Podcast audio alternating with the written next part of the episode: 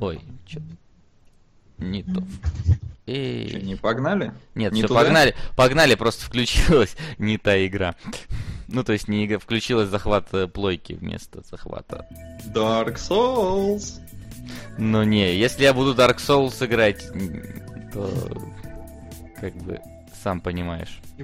Ты не будешь ничего обсуждать. Так, да. Не, я, я буду вижу, обсуждать, но не фильмы. Ну там будет, да, там будет, знаешь, Келебрыч, мы с тобой что-то говорим, и Васян время от времени такой: сука! Тварь, да как так? А, в общем-то, да, мы в эфире. Всем привет, всем здрасте. Забор покрасьте, а в случае Келебра поклейте обои. двадцать шесть часов, мужик, ну это, это вообще, я чуть не одурел. Тебе надо было Тебе поставить надо было камеру, короче, камеру, потом тайлапс. Таймлапс, действительно, и да. Опять мы слышим тебя у себя. Да, Келебрич, опять мы эхо слышим. Я не знаю, откуда оно берется. Да ты, блин, в наушниках даже, откуда оно берется, твою мать? Мужики, это оно берется само по себе, вы же знаете, его то оно есть, то его нет, и даже в наушниках оно иногда появляется, мы с вами тестируем. Но редко, так что да, давай. Блин, я себя слышу сейчас отчетливо. Да, да, это мешает, писец. Да как будто это я виноват. Ставь наушник в ухо, вон как у меня. Страдай вместе со мной. А, в общем-то, народ, сегодня семнадцатое апреля, воскресенье, традиционные три часа по Москве, и в эфире «Кинологи». Да, топ какие уже по счету, не знаю. Сегодня у нас в верхней строке. Келебрыч очень хотел добавить туда кислород. И, и добавил. И добавил, да. Келебру не хватает кислорода. Вон а, он аж загнулся. И, в общем-то, ты через глаз пера так налево посмотрел на него, короче. Да, реально загнулся. Он у меня еще завис в эфире, у него, походу, опять вебка виснет. Да может он умер, я не знаю. Может умер. По-моему, а, ну да, да он отлагался. Просто в эфире завис его горб. Но он уже отвис. Ну, в смысле, он уже ушел. Вот. Ну ладно, дождемся его тогда пока. Что? Да, дождемся. Да. А, ну, пока народ собирается, уже набежало, по моим подсчетам, шестьсот человек. По моим Плох. подсчетам, так сказал. По моим прям... подсчетам, да, как будто там сидишь с калькулятором. Лично считал. Тебя немножко раз, раздраконило из-за отсутствия Келебрыча, но сейчас он вернется, и все будет нормально. Если нормально. он вернется. Он вообще в скайпе там? Mm, так, так, так... Uh, нет. А, не, он away. Нормально, да, то есть он вроде в скайпе, но он что-то не пишет и не звонит. Ой, мы, кстати, не сделали вот эту фигню. О, да. Келебрыч, Келебрыч. Ой, погоди, наконец-то. Ты мне еще напомнил, что я не сделал другую фигню. А именно выключить звук в скайпе. А, сорян. А, не, не сорян, ты, ты мне напомнил, я его включил. Келебрыч, ты нас слышишь вообще? По-моему, у тебя не работают наушники, друг мой. Дмитрий! Кунгуров! Эй! Смотри, он активно делает вид, что нас либо не слышит, либо зазнался. Ой. Ладно, в любом случае у нас сегодня время есть. Фильмы у нас, ну, не такие монументальные, как в прошлые были. Поэтому... Поэтому можно и подождать. Да, и новостей, я так понял, у нас тоже толком нет. Так что вы можете сейчас в комментарии написать какие-нибудь... Либо новости, либо какие-нибудь актуальные вопросики. Мы можем на них поотвечать. И тогда перейдем к обсуждению сегодняшних... Да. Да, у нас тут первый пациентов. Пока заброс на Блейд Раннера. Да, тут Келебрич чего не видит. Ну, ты ему скажешь. Блейд Раннер. Защитники, трейлер защитников. Что за... А, это русские, русские эти? Да, русские эти, твою мать. Это русские эти, да. О, ну наконец-то. Ну... Вы вообще, вы не можете заниматься наукой, мужики, но если... Ты это мне говоришь сейчас, а? наушник. Если в наушнике слышно эхо все равно иногда, значит причина далеко не в колонках. Это ведь так. Это опровергает вашу гипотезу. Соответственно, я прав, а вы меня только заставляете зря кипишить. В смысле, но какое ладно. Эхо? Никакого эха не было слышно. О чем ты вообще? Ты вообще не говорил. А, нет, мы уже тестировали с вами раньше. Эхо есть и когда я в наушнике. Если оно наступает, то оно наступает. Значит, у тебя просто и... все плохо. У тебя вебки сейчас нет, а ты вообще где? Она есть. Я ее включил. Она включена. Ну, ну, у меня... в скайпе есть, да. Да, у меня почти солод раздраконенный по-прежнему. О, солод, кто тебя раздраконил и зачем? Короче... Меня... Я разделитель. А, понятно. А, защитники. Подожди, короче... защитниками, дай мне разобраться тут. Почему ну, тебя что? Не слышно? Точнее, тебя и слышно, но не видно. В смысле, так ты разбирайся, Келебрик, так, а как, э, тогда, я в смысле перезвониться, скорее всего, надо, потому что ну, у меня он не появляется, его вебка. Как Хорошо, я... давай я перезвоню. Давай, перезвони. Сейчас все будет.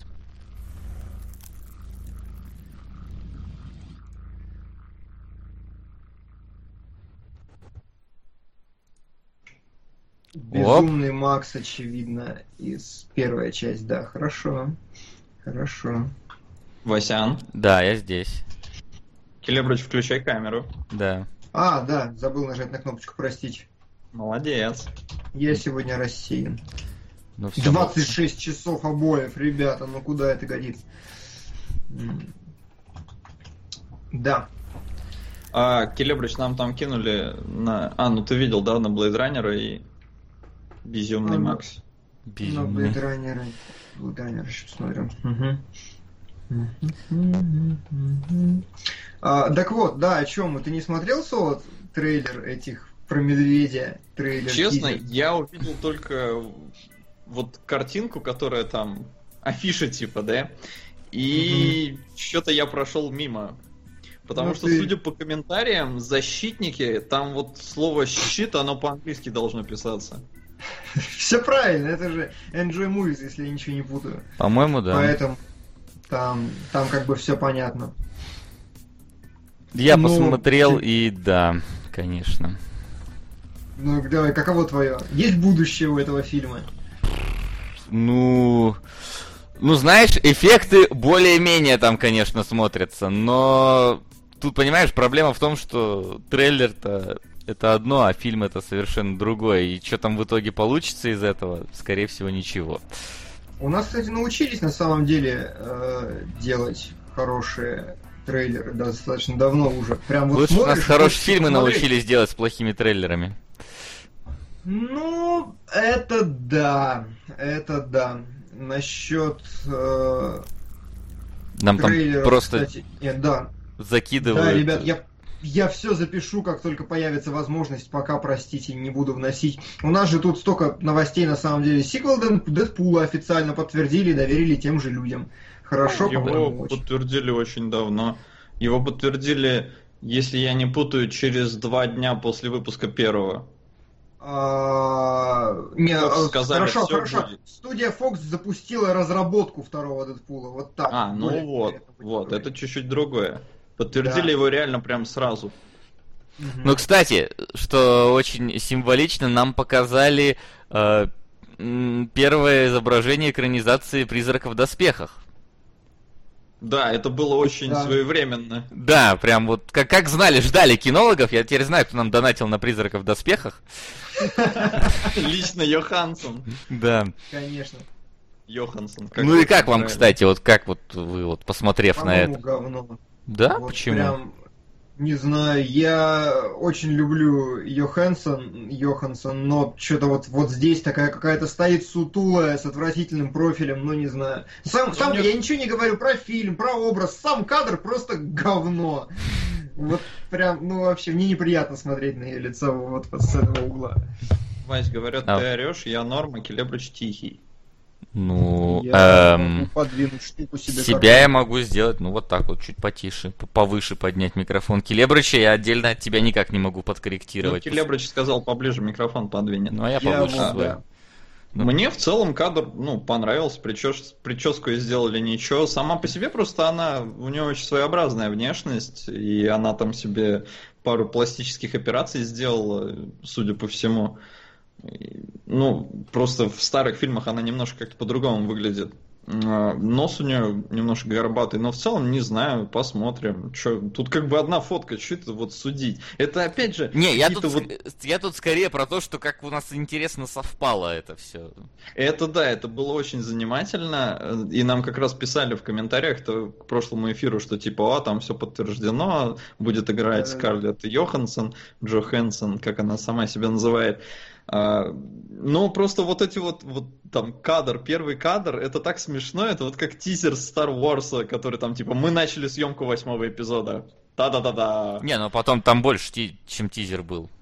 Ну, ко- ты, ты имеешь Но... в виду, который, э, как он там у нас, Рогуэ один называется? Нет, нет, как... нет, нет именно восьмой нет, эпизод. Восьмой эпизод. А, там восьмого еще что-то появилось? Этого я не видел. Нет, так он был еще до, до Rogue One. Rogue One это как бы полноценный трейлер, там, там все, ну, а условно говоря, тизер. Нормально. Mm-hmm. Тизер восьмого, съемка восьмого эпизода. Там ты из серии, знаешь, что-то один кадр, потом такой кат. Типа, ребята, мы типа начали съемку. Ну, то класс. Есть, ну, настолько. Все что вот... угодно за инфоповод. Да, да, да, да, да. Ну, это ладно.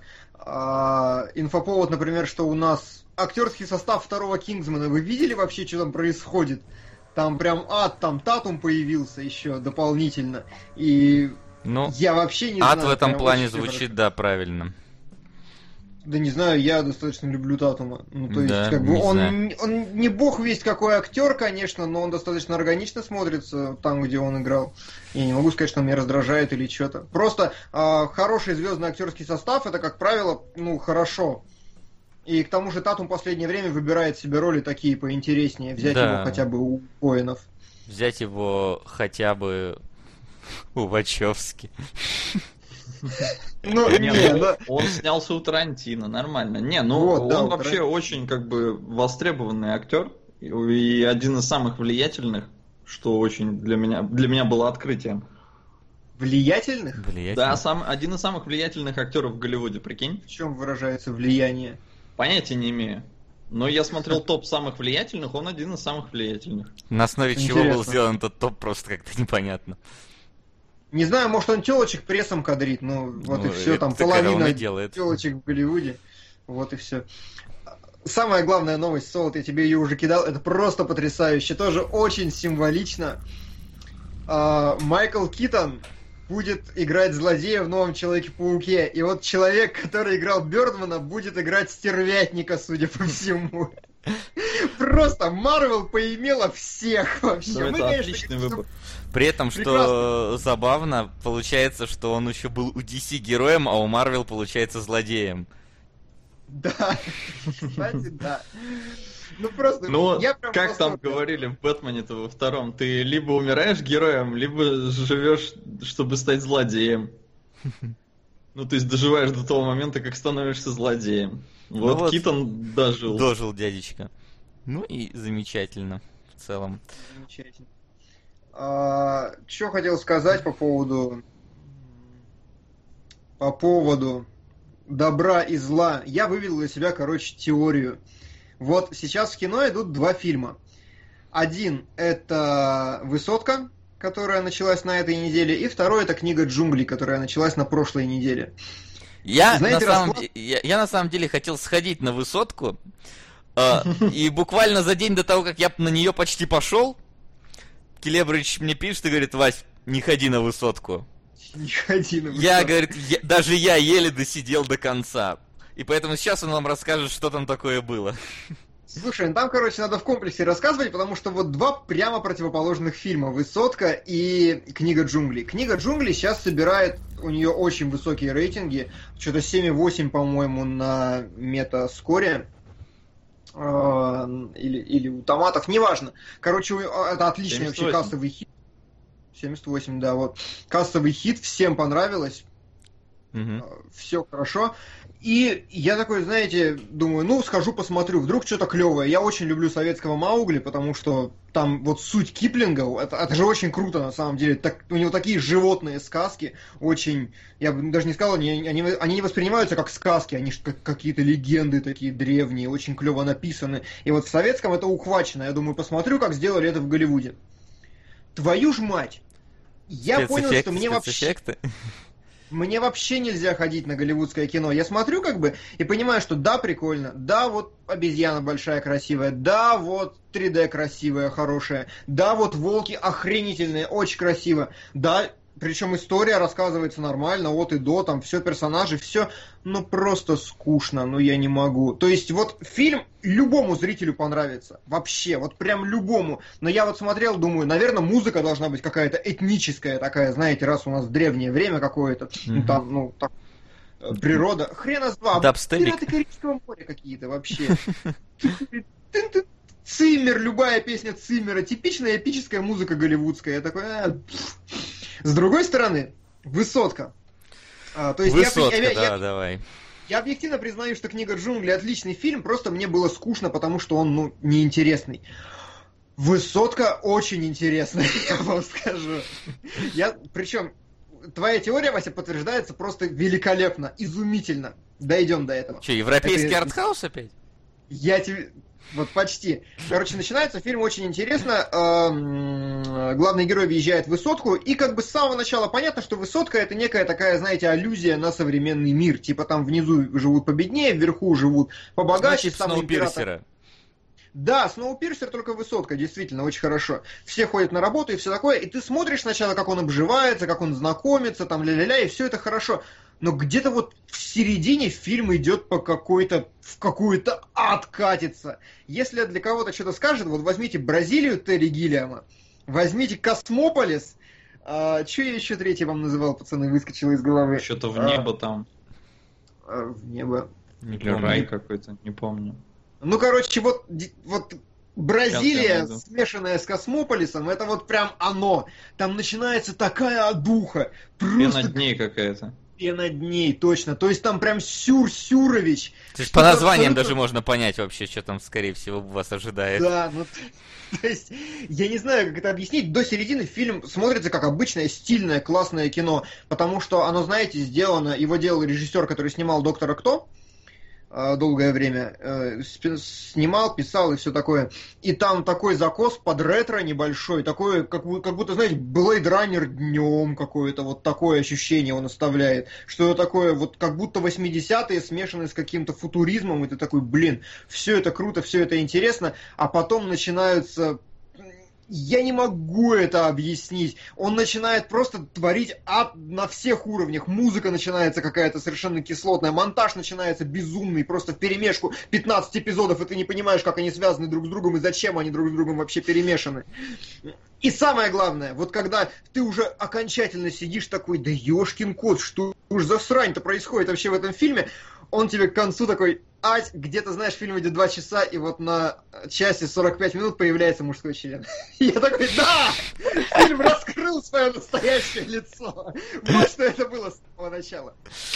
При этом, да. при этом, что я хочу сказать, возвращаясь к сравнению этих двух фильмов, я получил удовольствие, когда смотрел «Высотку». То есть вот это прям кино такое, его приходишь, оно странное, оно неудачное местами, оно прям некоторые вещи вообще what the fuck, но...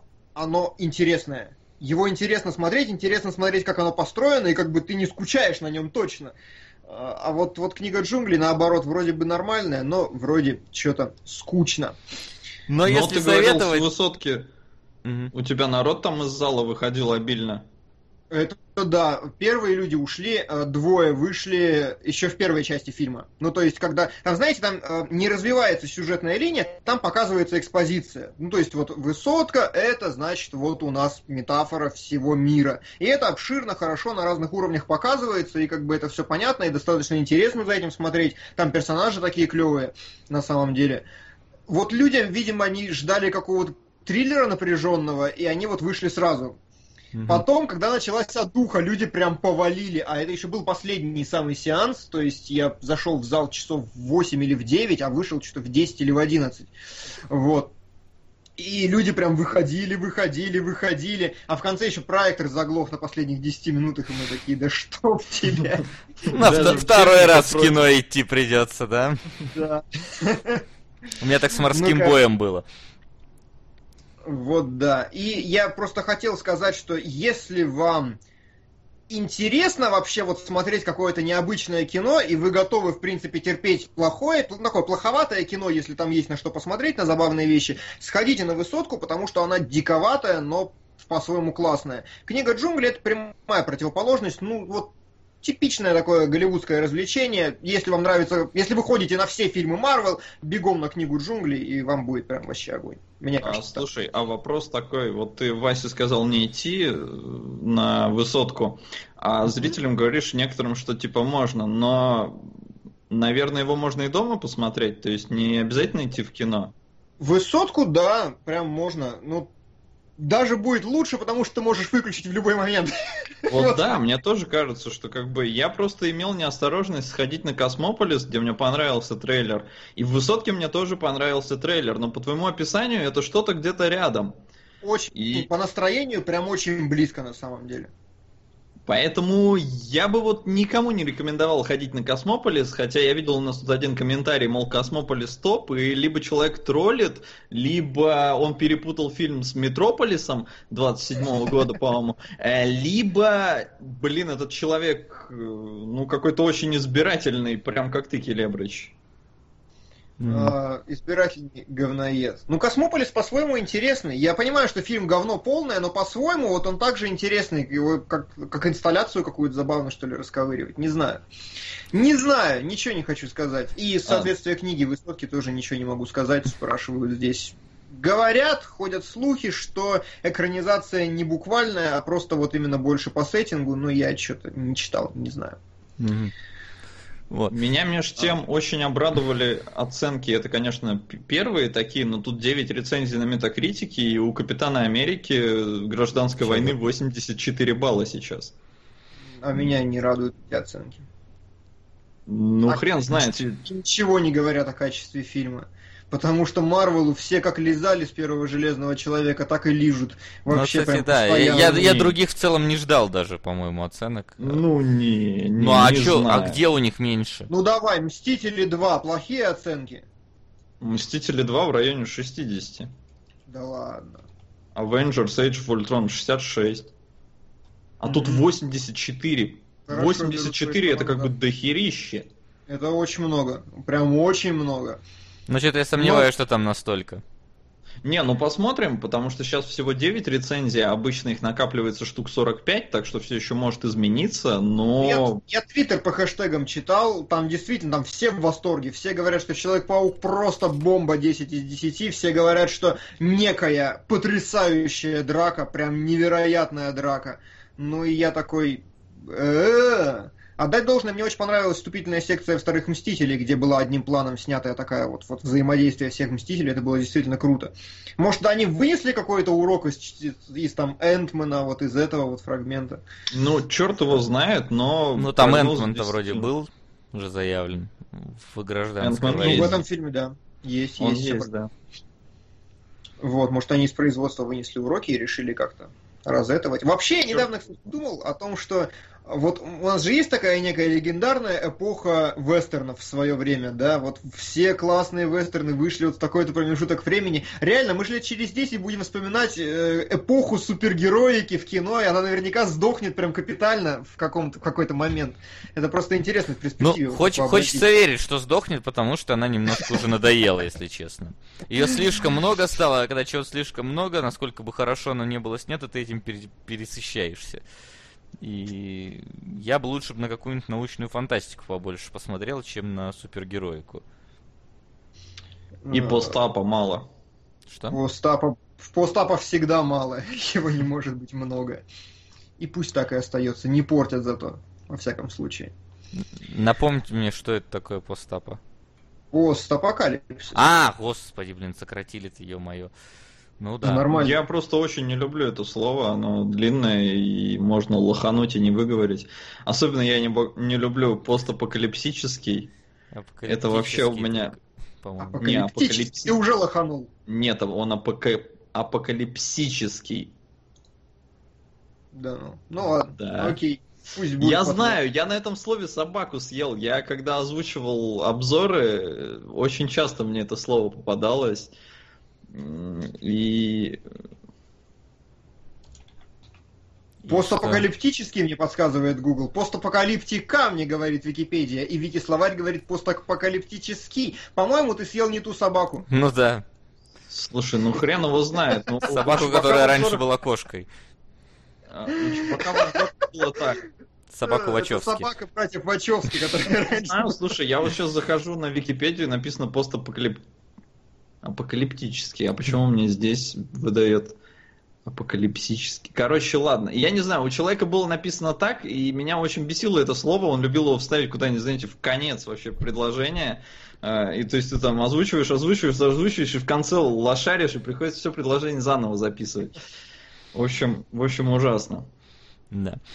Я вот э, хочу вернуться э, к фразе, э, к, точнее, к двум фразам Келебрича, э, где он... Во-первых, сказал, что в фильме «Высотка», да, в какой-то момент э, появляется член, и то, что первая половина лучше, чем вторая. На самом деле, это полностью описывает оба наших фильма, которые сегодня у нас будут, как по мне. Потому что в одном появляется член, а во втором, как по мне, первая половина лучше, чем вторая. Ну, да, причем член-то появляется такой, знаешь, сходу. Здравствуйте, вас приветствует европейский артхаус. Вы включили канал с европейским артхаусом. И как бы, я думаю, что перед тем, как мы перейдем к ним, ты там прочекай донаты, там что-то еще даже писали в них, может там вопросы какие-то есть, а, и обнови да, табличку. Да, хорошо. Быстренько. И говорят, Васян, ты орешь сильно. Да я уже себя сделал на двадцать процентов тише. И ну, вы... видать, ты начинаешь орать, когда что-то пытаешься доказать. Ну, это нормальная и, ситуация, видимо, все так делают. Нет, не все так делают. Все. Брось. В донатах вопросов я каких-то особых не вижу, поэтому представляйте наших сегодняшних гостей эфира. Итак, пока я напоминаю я... перед тем, как мы их представим, что э, те фильмы, которые мы обсуждаем в кинологах, выбираете именно вы посредством как раз донатов.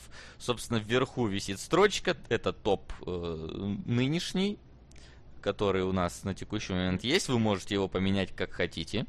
На все только ваше желание и ваши финансы. А сегодня у нас выпали такие, блин, хотел сказать замечательные, но нет, такие фильмы, как э, э, «Распутное детство» и «Оживляя мертвецов», или как там, «Воскрешая мертвецов». Воскрешая. «Воскрешая мертвецов». И давайте решать, про что ж мы будем говорить сегодня сперва. Я... предлагаю не откладывать, если честно. Как бы...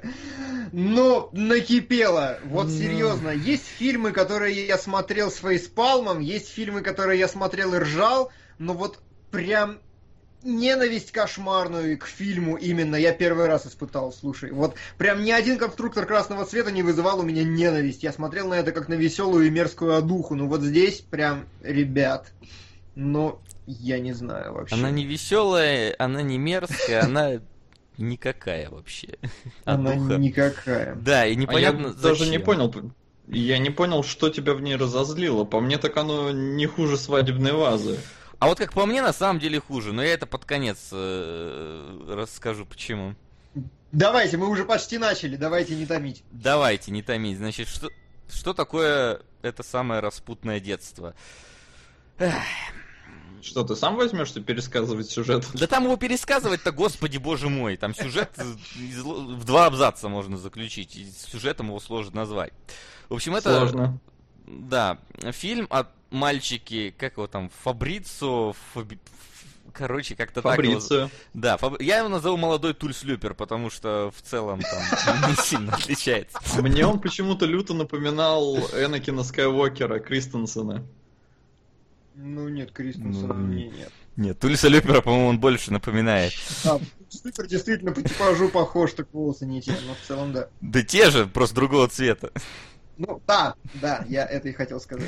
Вот, в общем, мальчик этот, я не понимаю, он живет в лесу вообще или, или что? Вот с этим. А я так понял, что это некая метафора, но до этого мы дойдем. Ну да, до метафоры. Пускай он живет в лесу. И к нему каждый день ходит девочка, хрен помнит, как ее зовут. Лаура, по-моему. Может, Лаура. А не вторая или Лаура? Да. А может, вторая. А, не вторая, наверное, Лаура. А первая как? А, давай назовем ее девочка-нецелочка, например. Девочка не. Ну, сперва-то она вроде девочка-целочка. В общем... В общем, они типа дружат, но дружат как-то очень странно. Пацан постоянно над ней там прям издевается и измывается. Ну вот они типа друзья. То есть... Не знаю, как это я правильно. Я так понимаю, писать. Что она в него влюблена изначально. Она прям практически дословно про это говорит. Ну, что да. Я в него влюблена. Только непонятно, почему она в него влюблена. Вот. Потому что его любить толком не за что. Потому что, ну... Пушкин бы тебе ответил, чем меньше женщину мы любим, тем... Да не Пушкин чемодана Тульса-Люпера не видел, поэтому он не знает, что, чего можно не любить. Вот. И, значит, он над ней постоянно издевается, но, тем не менее, они как-то вместе там ходят по лесу, исследуют какую-то, короче, крепость, убивают каких-то птиц там, э, точнее, он убивает, а она плачет по этому поводу. Вот. И они там забредают еще в какую-то пещеру. Я не могу это назвать сюжетом, это просто последовательность сцен, которая там идет. Вот. Ну и в какой-то... Давай, так, э, давай так, вначале нам выдают следующую информацию, что mm-hmm. как бы они давно знакомы с детства, очевидно, с какого-то, она его любит, видимо, там что-то когда-то он ее тоже, но очевидно, что он постоянно ноет, типа, мне с тобой скучно, ты такая, типа, маленькая, ты как-то играешь неправильно. Какие-то такие, знаете, очень странные претензии, он бегает вокруг нее, за деревьями прячется и орет на нее, она плачет, он говорит, ты играешь неправильно. Мне кажется, собаку там на это направляет. Вы упустили один ключевой, мне кажется, момент в начале фильма. Прям вот ключевой. С чего начинается фильм, помимо письки? Пацан, по-моему, трахает собаку. Слушай, я вот это здесь... по-другому назвать не могу. Я не он... понял, что это именно было, но да, я вот. хотел вернуться к этому отдельно. Ну, как бы, скорее всего, он делает именно это. Сразу показывает, что пацан как бы реально не в себе. Он немножко тю-тю. Хотя даже не немножко. То есть он вроде спит, а потом начинает с собакой, и я почти уверен, что именно это он и делает. Там такое месиво, и как бы непонятно. В принципе, по положению их тел видно, что он ее не трахает, но хрен знает, что подразумевали да, режиссеры и операторы. То ли трахает, да. да, непонятно. Вообще, ребят, явный представитель европейского артхауса. Он прям вот, вот он начинается по... Вот, по теореме Гальперова просто, вот, э, я даже, даже не теореме, а аксиоме, скорее всего, тут доказывать ничего не надо вообще. То есть, да, вот первый же кадр, лежит парень, мы видим его член. Ребят, почему вы нам да. постоянно кидаете такие фильмы? Я не понимаю вообще просто. Я, ну, то есть... я не понимаю, на самом деле. Я за тринадцать выпусков «Кинологов» видел членов больше, чем за всю свою остальную жизнь. Простите да. меня, конечно. А ты, наверное, даже в бассейн когда-то ходил. Мне очень нравится комментарий, что «Распутное детство» — это предыстория «Свадебной вазы». И Тульса-Люпера. Потому что, по-моему, по-моему, все сходится. Слушай, а у него какая была прическа в «Свадебной вазе»? Я уже забыл, не длинная или кудрявая? Не, не, у него не длинная кудрявая. Но смотри, это на самом деле, мне кажется, это вот в промежутке между э, началом Тульса-Люпера и его серединой, а потом все заканчивается «Свадебной вазой». Мне кажется, это вообще трилогия пол... полноценная. Вот. Но про- продолжим. Значит, они там вместе проводят время. И в какой-то момент дождь там, по-моему, начинается, да? Или что, они в пещеру-то ну да, это да. забегают? Что-то типа того, да. Да, и, в общем, ну, они, короче, занимаются чем-то. Я просто, ну, там, там нельзя это назвать полноценно постельной сценой, они просто голыми лежат друг на друге.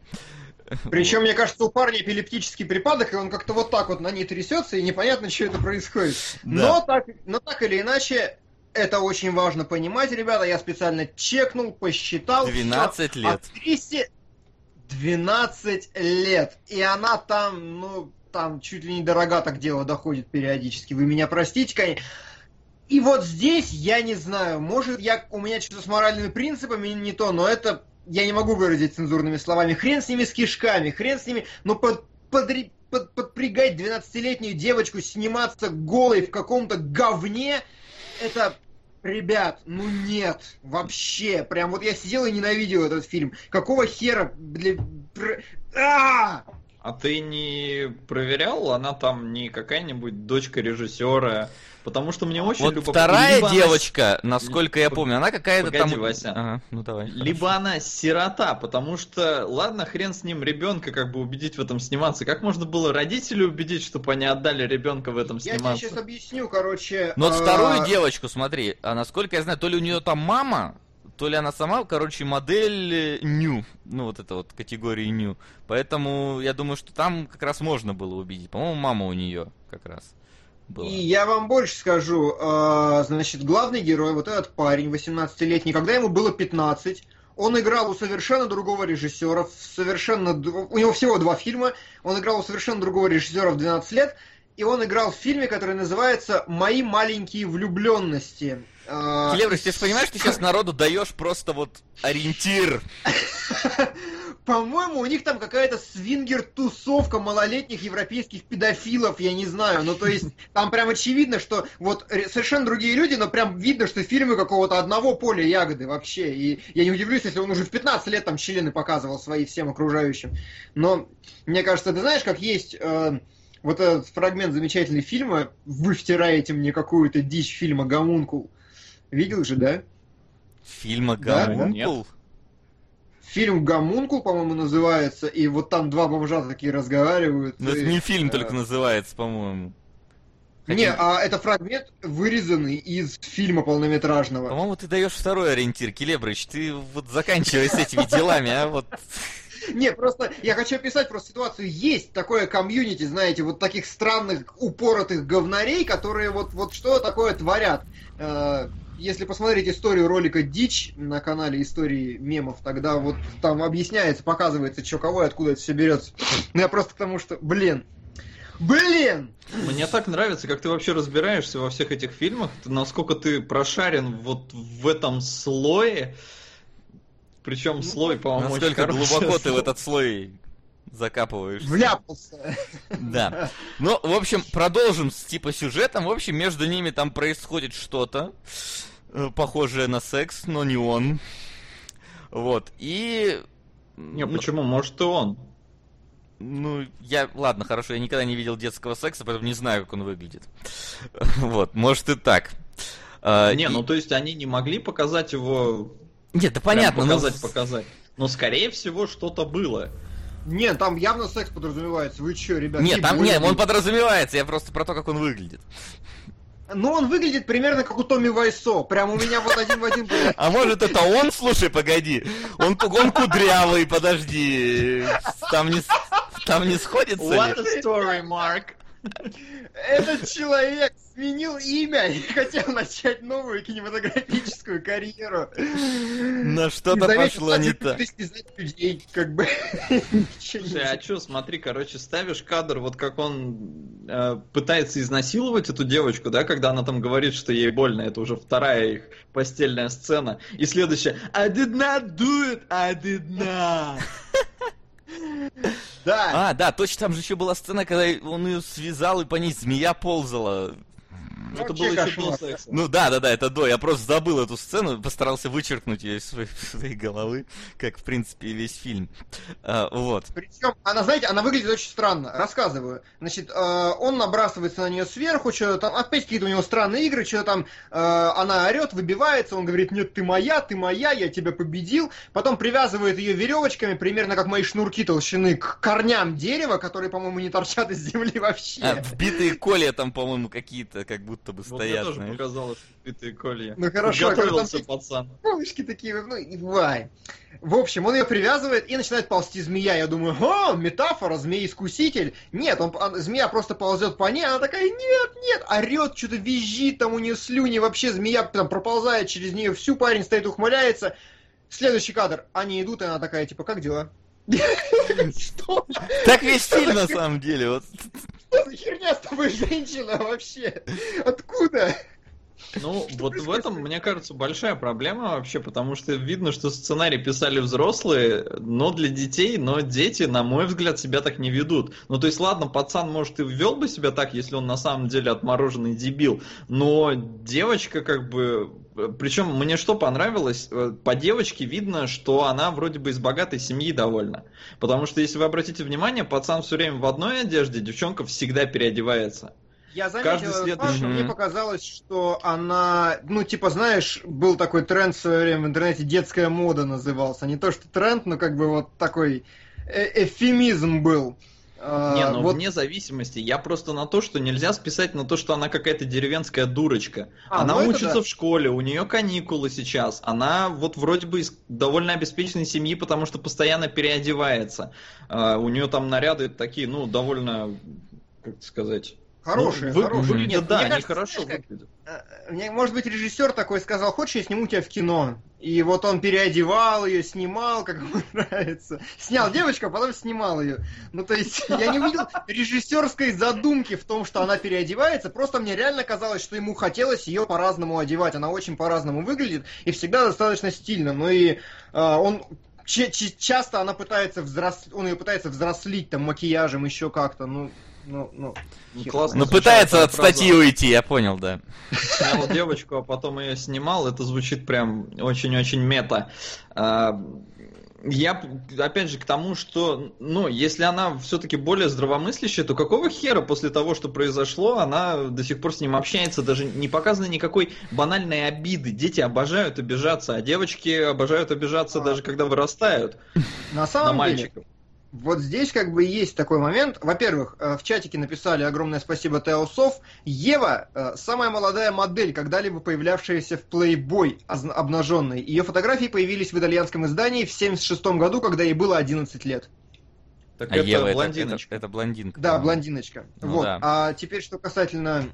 До блондиночки а... мы еще не дошли, подожди. Ну, я просто наперед забегаю. Все-таки ты оказался прав, Соло, что она вот… А, о чем я говорил, я сбился из этого комментария. Не знаю. Ну, про то, что она переодевалась, под... ее а, режиссер да, да. снимал. Про то, что, про то, что он ее обижает. Короче, а. вот я не знаю, насколько я прав, но я здесь увидел чистый мазохизм. Вот именно в книжном его значении мазохизм. И вот каждый раз, когда дело доходит до мазоха, у меня возникает только один вопрос: захер. Человека зовут Захер Мазох, вот он писал книги, серьезно, Захер Мазох, а второго Маркиз де Сад. И вот вдвоем это садомазохизм, когда они бьют друг друга плетками и страдают. Если ты страдаешь без плеток, ты мазохист. Если ты любишь просто бить и не страдать, ты садист. А, и я к чему? Вот здесь прям четко прослеживается мазохизм вот именно в таком книжном значении. Мазох очень любил страдать по бабам, и вот они его унижали, вот это вот все топтали, и он как-то это романтизировал специфическим образом в книгах, и вот здесь то же самое, только наоборот. Я не знаю, есть, ну, как бы, есть ли между этим корреляция, но я увидел очень большое сходство. Вот. То есть ты хочешь сказать, что ей нравилось? Плюс-минус такой характер, как бы, у человека, да, это, такая идея была у режиссера, что он вполне мог вот именно да. романтизировать вот такую бедную, а вот нравилось ей или нет, девушку. Это большой вопрос. Хотя она да, вроде она там еще могла. Потом в каких-то фильмах снималась. То есть, как бы, ребенок там не ушел в себя. Ты знаешь, там фильмы я смотрел... Ну, они плюс-минус э... такие же, да, я так понял. Плюс-минус такие же, да. Не, ну стоп, мы сейчас про персонажа, а не про актрису. Актриса согласилась, и хрен с ней, как бы, ее решение. Ну, и вот мне все же любопытно, она сирота или как подписались на это родители. А, я именно про персонажа. То есть, персонажу это нравилось? Нет, не нравилось, просто... А... Автор романтизирует страдания по человеку, и девочка как бы через боль, она его любила, и она, его, она вот страдала по нему. Мне кажется, так. Это ей не нравилось самой, но как бы это автор романтизирует, он, ему кажется, это как-то вот такая, что, ну, чем-то вот свойственным ее характеру. Ну, блин, ну тогда получается, что ей, как персонажу, это нравится. Ну, да. Нет, не, ну... Ну, как бы, блин, ну... Есть люди, которые курят, но им не нравится курить. Зависимость. Не нравится, просто она, она его любит, она непонятно за что его любит, но просто вот он ее унижает. Но это вот, знаешь, вот, мне вообще показалось, что весь фильм это такая э, аналогия на неблагоприятную семью, знаешь, в которой муж там жену бьет там постоянно, просто унижает как хочет, к бабам другим ходит, а она его все-таки любит, все-таки вот какой-никакой, а все-таки мужчинкой свой, вот типа того, я думаю. Ну это реальность. Ну хорошо, хорошо, какой-никакой. Вот. Да. Ну, ну если... хорошо. Давай, собственно. А потом появляется блондиночка. К сюжетному повороту. О да, такой твист, такой твист. Появляется некая блондиночка, да. которая говорит, я не хочу с тобой играть, ты типа смерть. Она, знаете, она очень смешно появляется такая, как будто это миледи из трех мушкетеров, такая викторианский, с большой собакой, медленно. Прям, я думаю, так, теперь у вас косплей пошел, значит, детский, когда я смотрел. Ну, просто кошмар. Да, она его отшивает, типа, нет, я не хочу с тобой играть. Потом тоже какая-то абсолютно странная дичь. Они подходят, значит, парень, девочка к этой Киеве, говорят, будешь с нами играть? И Ева такая, нет. Парень уводит девочку в лес, говорит, приведи мне Еву. Девочка уходит и приводит Еву. Все. Миракл. Да. Это так. Я не знаю, ну, как это вообще происходит. На самом деле заметно по продвижению потом сюжета, что девочки-то скорешились. Ну... Плюс-минус, да. Не, там тоже на очень странной почве они скорешились, если честно. Не, безусловно. Это как бы... Я не оспариваю, но сам факт. Чего? Да вообще про весь фильм можно сказать. Да, это про весь фильм. Здесь весь фильм на очень странной почве снят. Я не понимаю, зачем. Давайте не забывать про то, что у нас тем временем э, парень... Э, занимался вполне себе петингом со своей маленькой вот этой вот девочкой, которая не Ева, вот, со, со, со страдалицей. Там прям сисечки что-то детские мнут в кадре. Я сижу, и прям меня ненависть берет. Я, а, не, да. я, я не мог на это смотреть. А, еще там, что он ее домогался, она говорила, типа, а давай еще потрахаемся. Я такой, господи, что за срань? Подожди, с маленькой этой девочкой или со второй? Они одинакового возраста. Не, не я важно. В смысле, с первой или со второй? Первый, она ему говорила, главная героиня, назовем ее главной героиней, она ему говорила, типа, давай как в пещере, тебе же понравилось. Ёб твою... Именно да. это он и... Собственно, да. Да.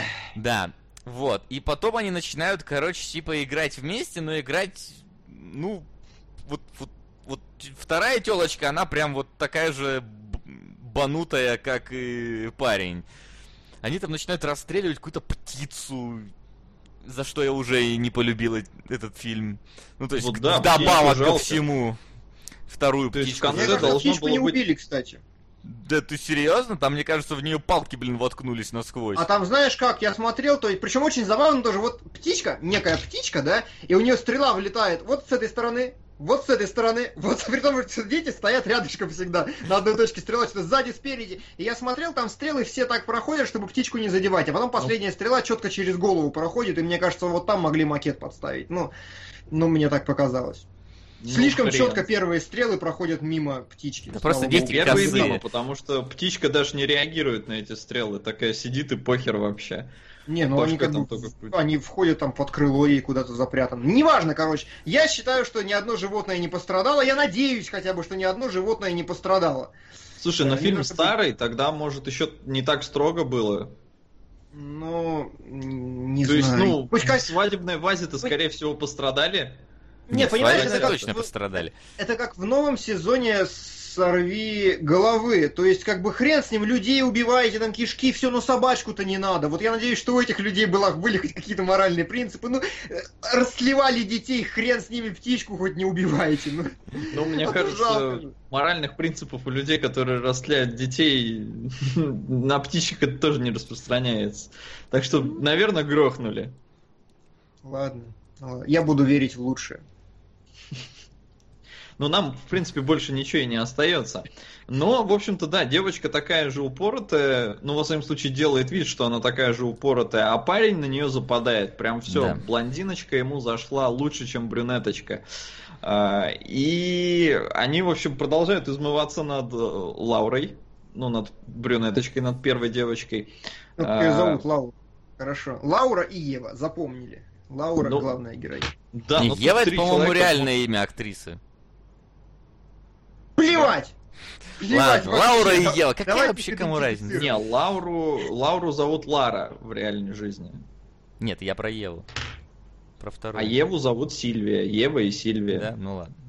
Не ну то, то есть Сильвия это запомнил. Героиня, а Ева зовут ну, актрису. Ладно, похер. Я, знаешь, что, знаешь, чего я боюсь? Вот Соло так хорошо запоминает какие-то имена. Представь, как он картины хорошо запоминает из фильма. Он же, наверное, на всю жизнь теперь не выветрится у него никогда этот фильм из головы. Ну, к сожалению, да, есть такое. Но, да. И, в общем, доходит до того, что они решают, парень и вторая девочка, что первая с ними может играть только, типа, если она будет их рабыней. Ну, собственно, да. Возвращаемся к теме, которую поднял Келебрич до этого. Относительно угу. садизма и мазохизма. Вот. Там, вот, миссив... вот прям, там прям реально Венера в мехах начинается. Вот прям вообще. То есть, а, значит, а, пацан трахается натурально с Евой и говорит: «Лаура, стой, смотри». И как бы там вот, вот прям очень явно, опять же, они вот лежат, эпилептически трясутся друг на друге mm-hmm. в как- каких-то странных позах, и Лаура стоит и на это смотрит. И, очевидно, еще там операторы, осветители, вот эта вся педотусовка вся стоит, смотрит. И педобир из кустов выглядывает, стоит на это, смотрит. Мне, кстати, очень позабавил момент, что, ну, вроде нам все показывают, да? Но, заметьте, в кадре никогда нет эрегированного члена. Мне кажется, парня заставили просто... Ну, то есть... Да у парня еще а... не было. Возраст не тот. Да ему восемнадцать лет. А, ему восемнадцать было? Я просто... Парню восемнадцать. Про парня я решил не узнавать. Вот. Ну, тогда да. Ну, в общем-то, да. Причем они... Что, в принципе, его может отмазать от суда. В принципе, может, да. На самом деле это логично, потому что съемки быстро не проходят никогда, и поэтому есть... Как ты, Сол, по-моему, ты говорил эту информацию, да? Как зовут парня, который на съемочной площадке занимается как-то подъем? А, мальчик-домкрат. Мальчик-домкрат. Вот, мне кажется, на, на домкрат у них денег не хватило, просто бюджета. Они же снимали там вообще все в лесу. Поэтому в лесу подальше от людей. Да. Вот. Ну и тут можно на самом деле уже идти к последней сцене. Они решают... Идти в пещеру? Не, подожди, я Нет. бы хотел подробнее остановиться на том, что э, нам многократно показывают, во-первых, голую Еву, гораздо больше, чем голую Лауру. Ева там вообще позирует в, со всех сторон. Еще присылают нам, кстати, отличный комментарий. Э, чтобы понять этот фильм, нужно посмотреть фильм «Моя маленькая принцесса». Фильм режиссера Евы Ионеско, основанный на реальных событиях ее жизни. Когда ей было одиннадцать лет, она появилась полностью обнаженной на страницах Playboy и позже сыграла в эротическом фильме «Распутное детство», который вызвал скандал. Став взрослой, Ева несколько раз судилась с матерью из-за нанесенного в детстве морального ущерба. Вот а так.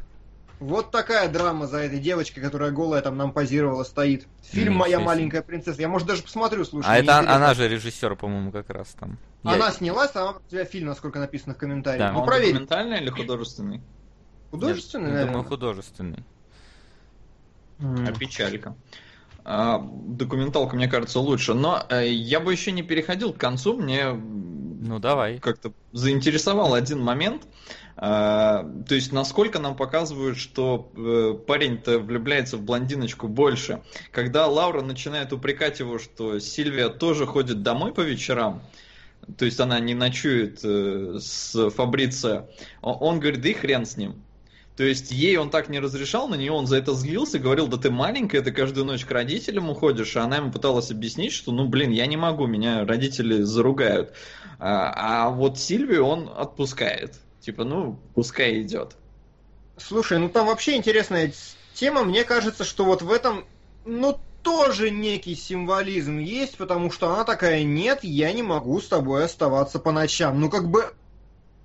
Она, вот... она, она к нему тоже, понимаешь, а, вот та была этим, господи, мазохистом, да, Лаура, а это она такой mm-hmm. же садист, и поэтому да, у, у него нет влияния на нее. Да, вполне себе возможно. И, кстати, я прогуглил, пока мы тут болтали. Реально, «Моя маленькая принцесса», все правда. две тысячи одиннадцатого года фильм, рейтинг на, мет... на IMDb шесть целых четыре десятых, э, причем на IMDb оценок девятьсот семьдесят семь, на Кинопоиске почти шесть тысяч. Не знаю почему. В России популярнее. Ну и, короче, да, все, все так, все про то самое. Действительно, это фильм про этот фильм. Интересно, интересно. Ладно. Куда интереснее, чем то, о чем мы сейчас говорим. Намного. Вот. Ну и значит, а, да, да, давай. Ну, да, ты, да, под давай. Конец, как бы, что происходит? Каникулы подходят к своему финалу, а парень очень хотел забраться на гору, на какую-то там громадную. И поэтому он девчонкам в последний день предлагает: пойдемте, мы так и не поднялись на гору. И в итоге они попадают в пещеру. И опять начинается гроза, это вот символичная, которая... Гроза вообще ведет к сексу в этом фильме. Они, ну, то есть они остаются в пещере. Откуда-то достают, короче, там матрасы, покрывала. Нет, в пещере не было. Матрасы, покрывала было на, значит, было на... в пещере. Ну, жаечке. Было в пещере, да? Нет, да. Оно было в пещере в другой. Господи, там много пещер. Ну да, как да, минимум две. Про исследование пещер. И, в общем-то, это Сильвия начинает там реветь, что, а, блин, мне домой надо, родители ругаться будут, мне в школу там завтра. И или она вообще уезжать должна была, потому что, может, они в каком-то селе. Да, все равно ей там страшно, типа, и все такое, не хочет. Да, и ей страшно, она, она вообще начинает там показывать, что она на самом деле не такая крутая, как как до этого показывала себя. В общем, раскрылось истинное ее лицо, и она засыпает. И все они, в принципе, засыпают, потом просыпаются, и все, уже вроде пора идти, и она начинает истерить, что уже вроде утро. И, в общем, пацан ее зарезает. Прям натурально такой, заточку в поле. Просто с ни хрена. Причем там, это, знаешь, так, так нере- нереалистично выглядит это зарезание, вот сам, сам момент. То есть там Слушай, не крик, реалистичности я бы вообще... Ну, то есть там, там прям... Ну, актерская там игра это... вообще высшего уровня, да. Прям ни о чем. Ну, они прям все деревянные дети. Там никакой актерской игры не было ни у кого. А тут действительно такой... Чпок! И упала, как мешок с говном такой. Как живой еще мешок. Аккуратненько легла на камешке. Угу. И да. как бы... Ну все, Ева это... Ой, Сильвия... Господи, Лаура. Запутали меня этими именами сраными. Лаура уходит, а пацан решает, что вот... ну Что вот? Что, и что, что вот? В конце, в конце пускаются, значит, по экрану титры, и почему-то в моей озвучке, в которой я смотрел, было сказано... Uh, ну, что-то типа, вот такое было то лето, у нас закончились летние каникулы на этом. Не, в моей озвучке другой перевод был. Было сказано, что типа эти девушки были моей первой любовью там. Да, это было вот. Дальше, что э, э, они были моей первой любовью. Да, и нам было так весело, мы так весело и... играли. Мне ну, особенно понравилась фраза. фраза «Да, мы, мы больше друг друга не видели».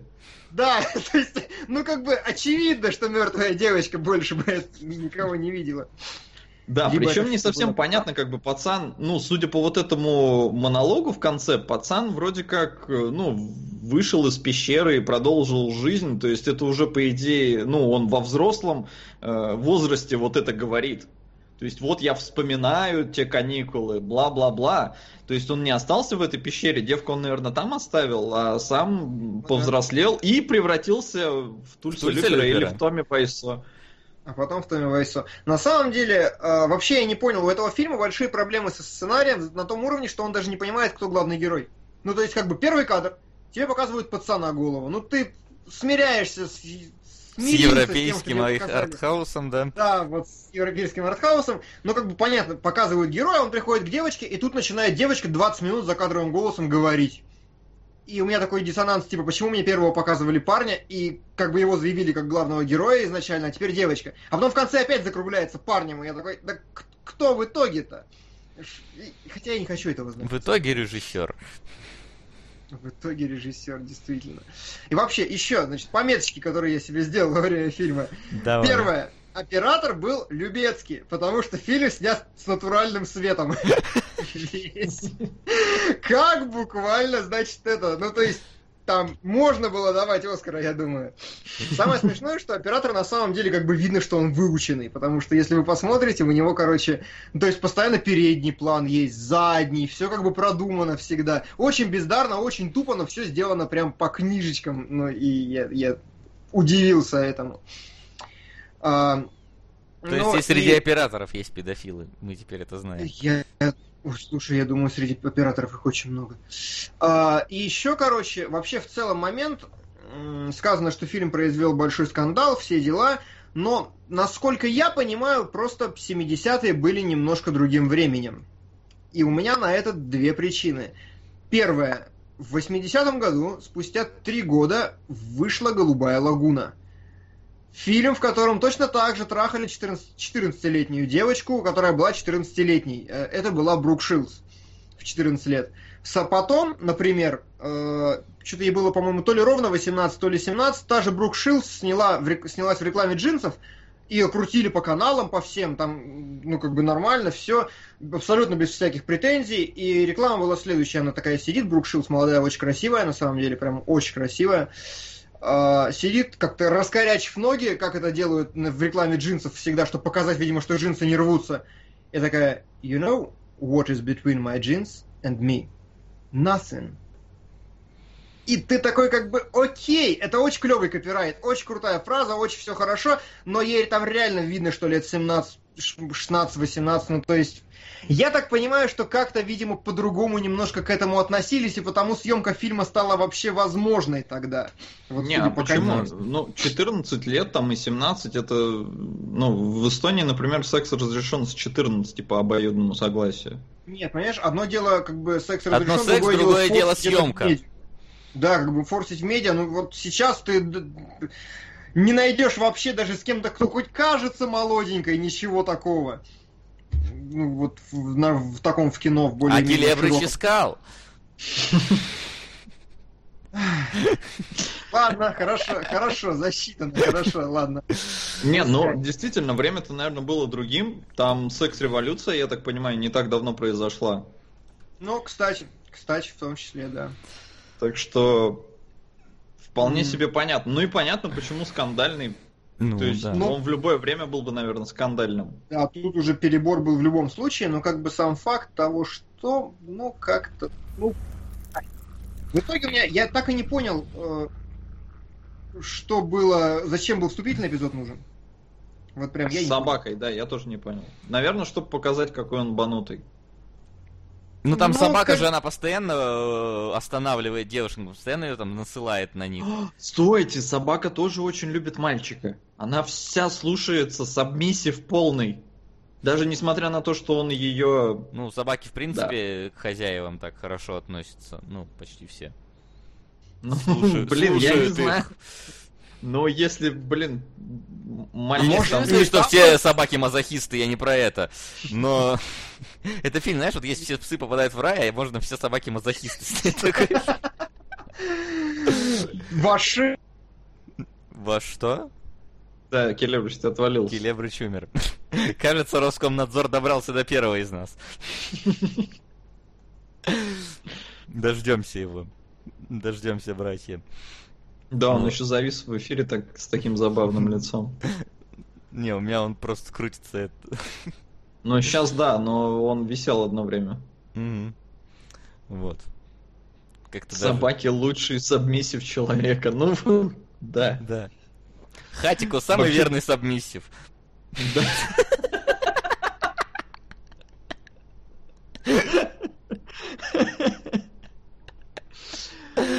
Причем, если учесть, что в оригинале она Хачика, это вообще смешно. Да, так, он там... Ну, я его не вижу. Он опять отвалился. Посмотри, там в чате, может, он что-нибудь пишет, это тебя опять раскадрировало. Нет, ничего не пишет. На два куска. Не, ничего. Ну, ладно, подождем сейчас немножко. Зачитай пока донаты, там что-то приходило, посмотри. А, да, Келебрич почему-то не передал привет коллегам, я же просил... Крамер просил, не знаю, каким, о каких коллегах речь, и на Безумного Макса закинул, спасибо большое. Mm-hmm. Правда, уточняйте все-таки год, но я так понимаю, что про старый ну, речь. Ну, да, а, про новый точнее. Но лучше, да, лучше писать, какой год. А, респект чувакам, кто продвинул Паприку в топом, аниме не говно, и да, Нолан украл идею для начала. А, так. так, на Игоре скинули. Привет, тебя уже ну, выпустили? Меня уже, да, за мной приехали, но я уговорил их посидеть, подождать до конца эфира. Ага. Мы тут придумали новую концепцию. Э, Хатика самый верный сабмиссив. Как тебе такое? Прекрасно. Вот. Про... Надо снять такой фильм, срочно. Я а, поздравляю, на, начали... на задворках интернета можно его найти даже уже. Да, вполне. А, мы смотрим, что у нас по... Мы подвели итог, да, по распутному детству? Нет, еще не подвели. Я хочу сказать, вот никогда такого вообще за собой не практиковал, никогда даже не думал, что такое скажу, но уважаемые люди из Роскомнадзора или из специальных служб, которые нас смотрят, а они нас смотрят, скорее всего, вот, вот этот фильм надо законодательно запретить. Ну, то есть, как бы, серьезно, если вы замазываете Шварценеггеру сигару в фильме, то вот этот вот надо за... вообще раньше запретить, чем замазать Шварценеггеру сигару. Этот фильм, ну, его не... Вообще его запретили? У нас нет, по-моему. Вот у нас нет, но вообще в мире его запретили. Ну, не вообще прям в мире, там в некоторых странах его запретили. В некоторых ну, хорошо, странах, да. Я почитал, он там вышел в укороченной версии, где... Э, в вырез... этом выпуске уже будет разобран один из моих любимых фильмов. А в следующем пусть будет мой самый любимый фильм. «Беги без оглядки», «Рунинг Чарет». Если не брать в расчет Гая Ричи, то это лучший бандитский фильм памяти Пола Уокера. Народ, выводим в топ. И начните уже читать все донаты. Ну, мы прочитали все донаты. Спасибо, Леня, еще раз. Мы к твоему фильму уже очень скоро перейдем. Просто надо бануху до конца довести. Вот. То есть, да. И я считаю, что вот этот фильм, он хуже «Свадебной вазы». Просто потому, что здесь принимали участие дети. Ну, то есть, это, это, это неправильно. Я, конечно, не говорю, что трахать свинью это правильно, но, я не знаю, у нас есть за скотоложество статья? Я не знаю. По-моему, по-моему, по-моему нету. Изнасилование парнокопытного скота? Ну, по-моему, нет такой статьи. Причем не обязательно парнокопытного. Вот. Ну, мне кажется, это просто забавно. Прикинь, ты такой попал, короче, на зону, и статью эту называешь, и тебя все быки на зоне начинают бояться. Вот. А, ну, смотря кто они, сабмиссив или агрессив. Вот, эти быки. Вот. А за, за говноедство, по-моему, тоже у нас никакого наказания нет, иначе большая часть страны бы сидела. А, вот, поэтому этот фильм, он хуже «Свадебной вазы». Я, да, официально заявляю, что его надо запретить. Серьезно. Не знаю. На мой взгляд, ну, как бы я согласен с твоими доводами, но смотреть его проще. Смотреть проще, но как э, сам факт существования этой штуки, она хуже, чем «Свадебная ваза». Нет, это, это безусловно. Ну, нет, вот я опять же, я хочу провести аналогию с кошачьим и собачьим говном. Вот какое вкуснее? Никакое, потому что, сука, и то говно, и это. Как говорил классик, что то, хня, что это? Так что нахер, нахер такое дерьмо вообще снимать, показывать, просто... И... Давайте двигаться и, дальше. И я хочу с радостью и гордостью отметить, что больше у нас нет таких фильмов в списке. Браво. Я, не, я во всяком случае, и в топах нет тем более. Может, там... Ты, по-моему, пропустил. Один из донатов был на вот эти мои любовные истории, или как он там... Нет, ну как бы там такой донатик, он не вырвется в топ. Ну, блин, на самом деле, мне кажется, это очень символично, что член закинул пятьдесят рублей на мои маленькие влюбленности, и это маленький донат, маленький член закинул на мои маленькие влюбленности. Вполне может быть. Тем временем, давайте, значит, пройдемся. У нас, да, скинули на маленькие влюбленности... Пошел в ход «Безумный Макс», первая часть, которая очень сильно отличается от всего, что было дальше. Пошел в... Паприка продолжает продвигаться потихоньку, помаленьку. Фильм, продвигаться, который... она, по-моему, так и сидит там, нет? Ну да, но ее все равно продвигают, продолжают продвигать. Ну и отлично. А, фильм, который, ну, который вышел раньше начала, и с которого Нолан украл некоторые вещи, прям откровенно. А, «Персеполис» у нас продвигается, это фильм, мультфильм, один из, говорят, лучших вообще анимационных фильмов в истории человечества, такой как? Взрослый, серьезный. Какой? «Персеполис», «Персеполис». Ага, угу. Ну, это, ладно. Если я ничего не путаю, про Израиль, кажется. А, ну ладно. Так, и у нас появились типа крутые легавые. И в кои-то веки, Вася, давай про форси как надо, типа крутые легавые. В смысле, это, это лучшая думаешь, комедия что? Всех времен народов, просто. Лучше нее не существует. Я с радостью пересмотрю ее еще один раз, так что давайте, народ. Уж всяко лучше кислорода. Ну, ну, в принципе, да, я даже согласен. Еще у нас есть великолепная четверка. Великолепная четверка. Именно так. Видимо, не фантастическая. А, сейчас я чекну, что это именно, и э, скажу. Не, я думаю, это она. Фантастическая. Фантастическая? Не, написано «Великолепная четверка». Да, но год две тысячи четвёртый, по-моему, это оно. А, «Фантастическая четверка» две тысячи пятого. Да. Угу. «Великолепная четверка», так. Уэс Дальтон есть такой фильм. А, это вот. Что-то Франция, комедия-вестерн. Франция, комедия-вестерн, да. Я помню, она когда вышла в кино, но я на нее не сходил. Комедия-вестерн, ну что-то... Рейтинг вот на Кинопоиске пять и два. Ну. МДБ три и один. Мне кажется, я поторопился с тем, что у нас плохие фильмы кончились. Не, ну я думаю, там детей хотя бы не будут. Ну, очень вероятно, да. Вот. Ну, Космополис, Безумный Макс, и немножко продвинулся вперед у нас Блейд Раннер, который ну, появился, тоже... собственно, Ленин, вот этот, как он там, беги, что? Беги без оглядки, беги я без... смотрел, я смотрел с Полом Уокером, он интересно сделан, как по крайней мере, в нем как бы клевый ритм очень у фильма. Но сейчас пока вы можете, кстати, свободно продолжать менять эту строчку своими финансами, а мы перейдем ко второму фильму на нашей повестке дня. Это фильм Мартина Скорсезе «Воскрешая мертвецов» с Николасом, господи, что с тобой случилось, Кейджем. Безупречно переиг... А ты не знаешь, что с ним случилось? Тебе... Ты не знаешь вообще? Расскажи, Келебрич. Ну. О, Николас Кейдж, когда был в тренде, в топе, он зарабатывал очень много денег и совершенно не умел. Не, я знаю, тратить. Что он в долгах там по самую жопу. Да, и он в долгах по самые помидоры, и поэтому он просто он не может не сниматься, ему нужно по- по-любому постоянно получать хоть какой-то доход, а не ждать ролей. Он не может себе позволить, как Киану Ривз, в метро кататься спокойно. Поэтому... Нет, как раз вот, вот в метро он, наверное, может себе позволить кататься. Ну, я имею в виду... И жить даже может себе позволить в метро, я думаю, вполне. Ну... В этом-то смысле да, но я имею в виду, что Киану Ривз зарабатывает миллионы и вообще не парится, что хочет, делает и вообще ему насрать, и снимается в чем хочет, чем ему больше нравится. А не, вот этот Киану Ривз, он вообще такой, он же кучу зарплаты своей отдал с «Матрицы». Да, да, да, по-моему, там чуть ли пятнадцать процентов или больше. Не, он, по-моему, вообще дохера отдал. То есть, ну, то, что я видел, может быть, цифры... врут, но то, что видел я, он заработал за третью, что ли, «Матрицу», или за всю трилогию, наверное, около восемьдесят миллионов долларов, плюс из, минус, которых, да. из которых шестьдесят пять он, по-моему, отдал э, этим, те, кто макияжи делали, и каскадеры, которые дрались.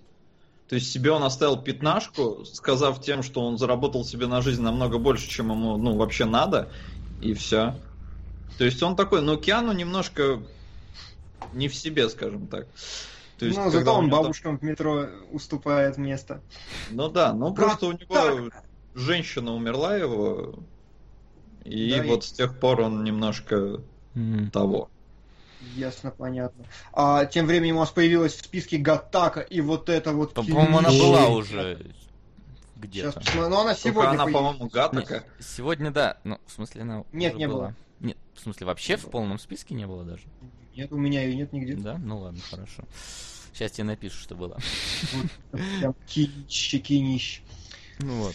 Ну и значит, давайте тогда перейдем непосредственно к Николасу Кейджу, когда он еще не скатился от говно и содомию полную. Я помню, на каком-то стриме новогоднем, по-моему, Леня рассказал, а вот как раз Леня профорсил этот фильм сегодня на обсуждение. И угу. как он мне тут признался за час до стрима, что вообще Николас Кейдж — это его любимый актер, и ему больно смотреть на него сейчас. Вот. И не его одного на самом деле. Ну сейчас Николас Кейдж такой уставший уже снимается. Как и в этом фильме, груз. собственно, он очень уставший. Уставший, да. Вот. И просто он говорит, вот это цитата из какого-то фильма, говорит, я посмотрел с Николасом Кейджем фильм что-то «Оставленные» или типа того, про сам... где он, короче, пилот самолета. Говорит, бер... вот это, говорит, лучший просто фильм в истории. Берешь просто, говорит, переключаешь на последние там несколько минут, смотришь э, кадр посадки самолета с... в супер си джи ай и больше никогда не смотришь кино вообще. Я даже, я даже пошел и посмотрел, потому что, ну, да, там такая штука, конечно. Вот. Но у нас сегодня не, не самый страшный фильм. У нас э, сегодня фильм про э, фельдшера скорой помощи. Про, не знаю, или он не фельдшер называется, как правильно. Ну, короче, врач на скорой помощи. Парамедик, можно так сказать. И вот сразу хочу сказать, мне фильм, вот так сходу, э, несмотря на то, что он тоже частично с некой прибабашиной э, в некоторых моментах, мне фильм понравился, потому что... Сука, это фильм про пожарных. Ну, в смысле, это фильм про медиков, но это фильм про пожарных. То есть это фильм, где, по крайней мере, первую половину тебя вообще не разменивают на какие-то вот непонятные э, драмы, не драмы жизни вот э, этих там врачей, да? То есть тебе Прости, просто а что показывают... у тебя за отношения с пожарными? Ну, просто у меня, я тебе, по-моему, говорил, есть еще одна теорема, теорема фильмов про пожарных. Да, но ты зрителям расскажи. Я, по-моему, уже рассказывал не раз, но я скажу еще раз. Я очень люблю фильмы про какие-то, ну, скажем так, профессии, которые обычно в фильмах не так сильно светятся. То есть, э, вот про пожар, например, фильм «Обратная тяга». Видел, наверное, кто-нибудь из вас? Нет. Нет. Нет, ну ладно. А, а, с, отличный фильм про пожарных. Мне вот он всегда в детстве нравился тем, что там, блин, много пожаров. Я смотрю фильмы про пожарных, чтобы смотреть, как пожарные тушат пожары. Но, к сожалению, очень часто в таких фильмах про пожарных, там, про медиков, про, про не знаю, там, про, про, про ментов очень много э, часть уделена тем, как они там домой приходят, как на них жена орет, или как они там живут там в какой-нибудь, э, не знаю, халабуде, там еле сводят концы с концами, и нам показывают там его душевное метание. Я пришел смотреть фильм про пожарных, я смотрю, хочу смотреть, как они тушат пожары. Вот. И вот здесь... Собственно, то, что я люблю, это фильм про скорую помощь, где мне показывают, как работает скорая помощь. Не знаю, насколько реально там показаны все эти вещи, хотя, может быть, частично все-таки реально, или такие странные случаи бывают, что показаны там. Но, как бы, это вот фильм, вот он посвящен именно то, тому, про что он заявлен, а не про... Хотя там, конечно, есть и про сложности этой профессии, там, да, и про там, проблемы главного героя, но в целом он вот про, про, про вызовы на скорой помощи, про странные вызовы на скорую помощь и так далее. Ну, ну да, я на самом деле даже проводил аналогию с э, упражнениями в прекрасном в каком-то смысле, потому что вот там такой более-менее инсайдерский фильм про театр, здесь прям это ощущается как инсайдерское кино про врачей, причем по-настоящему инсайдерское, хорошее. Да, я тоже хотел об этом сказать. После просмотра у меня вообще не возникло никаких сомнений, что автор книги, по которой снят фильм, он работал парамедиком. Прям, ну вот вообще никаких сомнений. И потом действительно это подтвердилось. А, то есть, ну, настолько там много тонкостей всяких, что не создается ощущение фальши. Понимаешь, что люди, которые снимали, разбирались. Ну, и который писал э, сценарист, э, он катался с парамедиками, чтобы прочувствовать Uh, все вот это. И что-то там в первый же день, когда они поехали, он увидел бомжа, разрезанного пополам uh, поездом. И, ну, как бы это очень сильно отпечаталось в памяти и отразилось на мрачном вообще тоне фильма. И Скорсезе вместе с Николасом Кейджем тоже ездили с парамедиками, катались, чтобы вот проникнуться всем этим духом. Вот если вы, кстати, вот видели, как в этом фильме выглядит Николас Кейдж, вот так же я выглядел, когда делал последнюю часть Uncharted. То есть настолько вот это было. Ну там и говорят, что у тебя голос такой уставший. Ну, неудивительно. И вот тут как раз главный герой, несмотря на свою усталость, причем как физическую, так и моральную, он все равно идет на вызовы и делает свою работу. А работа там, ну, порой очень такая странная. То есть, не исключаю, что действительно вот мы там привыкли, да, что вот там, как, как медики вообще себя ведут, как, какие у них вызовы бывают, но что у них в жизни вообще бывают очень странные вещи. Прям вот очень странные. Вот тут вот многие... К многим сценам можно сказать, что они странные, но, тем не менее, прикольные, что забавно. Не, но мы просто... Смотря на всю жизнь... Телевидение, наверное, создало такой образ, что врачи это все такие всегда в беленьком, красивые, и работают они всегда в очень санитарных условиях, там все хорошо, у них всегда есть все нужное оборудование под рукой, бла-бла-бла. Здесь же нас кидают просто в ад Нью-Йорка, э, грязный, мрачный, ужасный, со всякими э, проблемами там с поставкой. Ты, ну, в больнице у них там кромешный писец творится. Э, То есть, ну и в общем-то, ладно, давайте перейдем к сюжету, а Давай. то мы как-то так все вокруг да около. Ну, по атмосфере, подожди, я еще хотел сказать, что это, по сути, такой, ты знаешь, я бы сказал, сиквел «Таксиста». Вот у меня тоже было такое ощущение. Угу. А это, по-моему, даже на, на, на Кинопоиске, по-моему, он даже в похожих фильмах там значится, «Таксист». Ну, ну еще вот бы, Скорсезе, нем... Скорсезе, депресняк, депресняк, как бы. Да, да, логично. В нем есть такой, я бы даже сказал, не продолжение, а мне больше показалось, на чуть ли не ремейк. Да, да, согласен, хорошо, вполне. Но что самое удивительное, мне э, вот этот фильм с Николасом Кейджем понравился больше, чем «Таксист». «Таксист» мне не нравится. То есть я понимаю, почему он клевый, я готов это там признать и все такое, но мне фильм не нравится. Ну, давайте Окей. к сюжету. Давай. Я давай? Окей. Ну да, ты у нас а, умеешь хорошо рассказывать сюжет. События крутятся вокруг парамедика по имени Фрэнк, Фрэнк Пирс, которого играет как раз Николас Кейдж. И он уже в течение полугода, по-моему, никого не спасал. Все вызовы, на которые он приезжает, постоянно какая-то херня, все умирают. И его преследует дух девушки, ну, в общем-то, она везде мерещится, она там с ним разговаривает, в общем, он сходит с ума, потому что он видит вот мертвую девушку, которую не смог спасти. И По-моему, первую, он... да? А? По-моему, первую в этой веренице. Слушай, я вот не понял, по-моему, нифига она не первая, но вот просто она почему-то запомнилась ему больше всего. Хорошо. Ну, возможно, я немножко где-то что-то пропустил, но это не так важно. И вот он ждет, он ждет того дня, когда уже наконец он кого-то спасет и сможет почувствовать облегчение, потому что сейчас его вот эти угрызения совести, они его просто сжирают, он постоянно бухает, он плохо спит, у него нет женщины, он не следит за собой, в общем, все херово. И он пытается реабилитироваться на работе. Спасти и, хоть общем, кого-нибудь. Да, первый же вызов, он приезжает на квартиру к умирающему старику, у которого остановилось сердце, но когда они включают музыку Фрэнка Синатры, внезапно старик этот, у него появляется пульс, и они везут его в скорую помощь, в отделение. И отделение показано просто адское. Очередь, толпа, э, вплоть до того, блин, мне вот очень понравилось, как вообще снято, ты не просто чувствуешь грязь, я не знаю, мне чуть ли я не запах чувствовал, какой там есть. То есть они когда говорят, типа, вот там э, вам к этому мистер Оу, он воняет. И вот оно mm-hmm. снято настолько грязно, что ты чуть ли не запах чувствуешь. Но в больнице этого вот старика его кладут там на постель и постоянно, в общем-то, по мере всего фильма поддерживают в живых при помощи электрошокера. То есть у него там сердце что-то останавливается, они ему бах, ударили его током, и он оживает. И, в общем-то, борьба вот эта длится на протяжении всего фильма.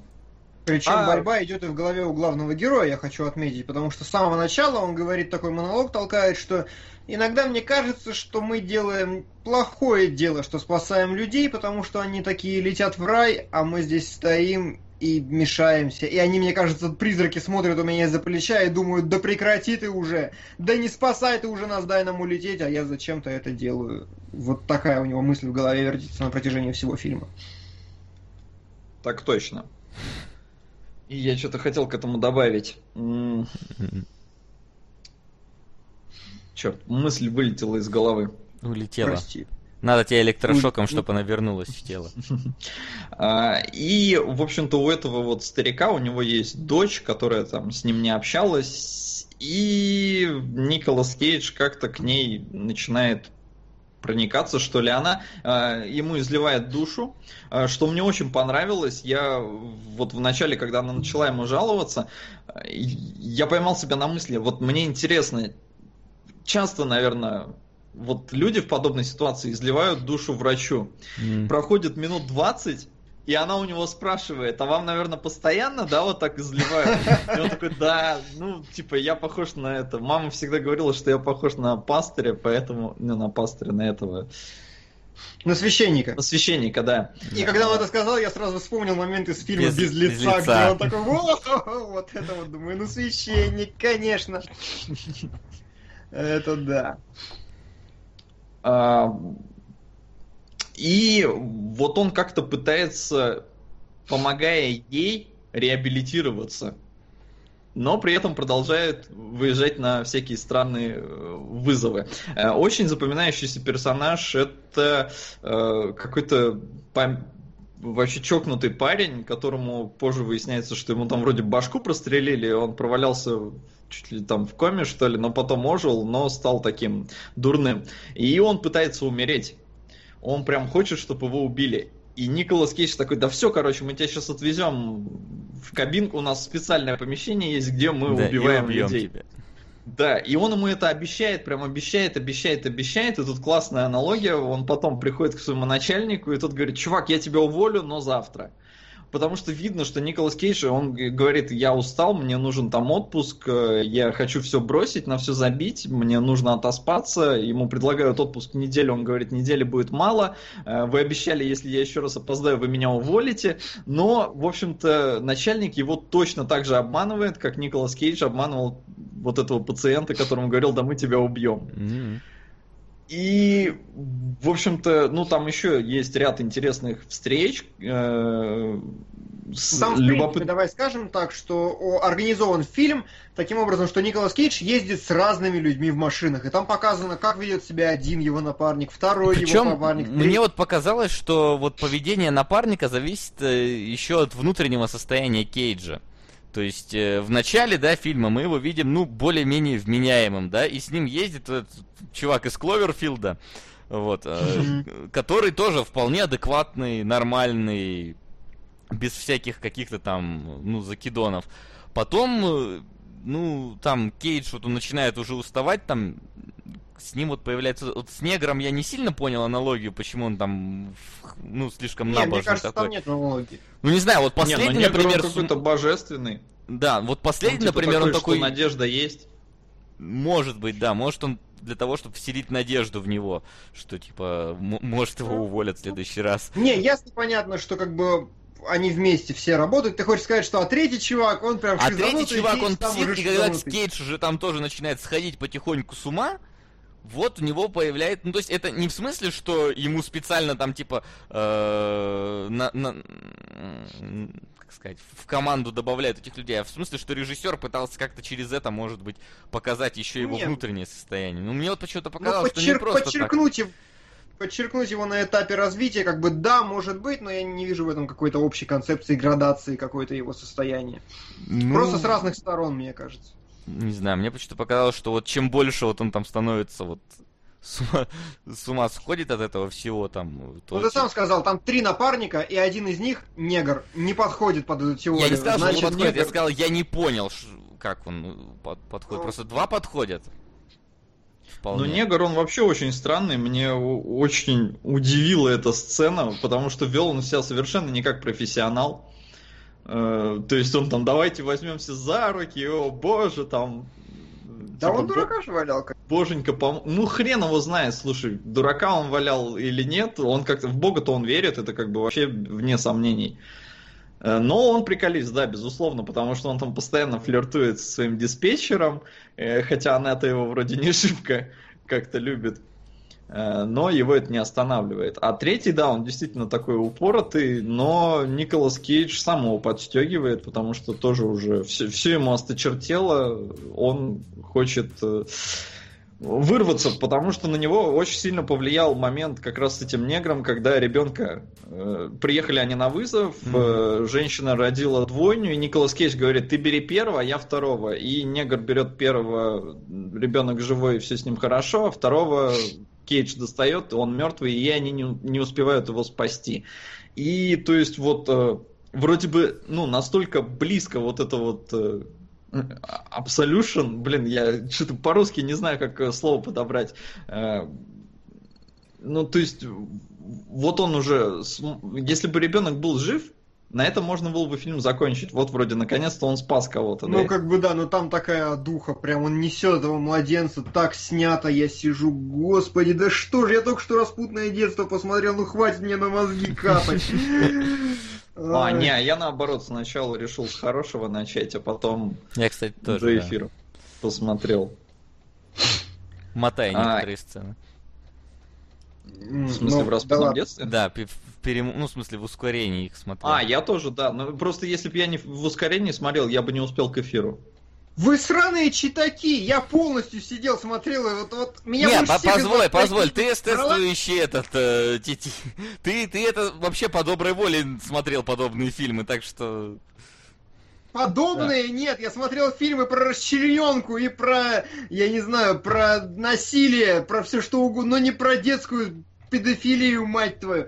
Ладно. Не, ну я скажу так, я перематывал, ну в смысле включал ускорение в местах, где нет диалогов. Ну да, где она там что... просто ходит и музыка какая-нибудь. Да, потому что когда есть диалоги, они так, ну смешно говорят и быстро, что все в бурундучков превращаются, и это невозможно. Ну и вот я опять же говорю, если бы я не перематывал вот так, я бы не успел его посмотреть к эфиру. Хотя, блин, невелика потеря. У нас тут Келеб подлетела фильм «Пи». Я, я вернулся. Ага. Я вернулся, да. двести да, рублей на фильм «Пи». Да, только девяносто восемь... А, да. Нет, да, не и... «Жизнь Пи», а «Пи». Да, пи, когда... пи, пи, пи, это очень круто, ребята. Пи, пи, это да? очень... Это, короче, европейский артхаус без членов, и поэтому это... Да, но со сверлением башки. Нормально. Я его даже видел. Ки... Вот удивительно. Да. Стоит. Стоит. Продолжаем.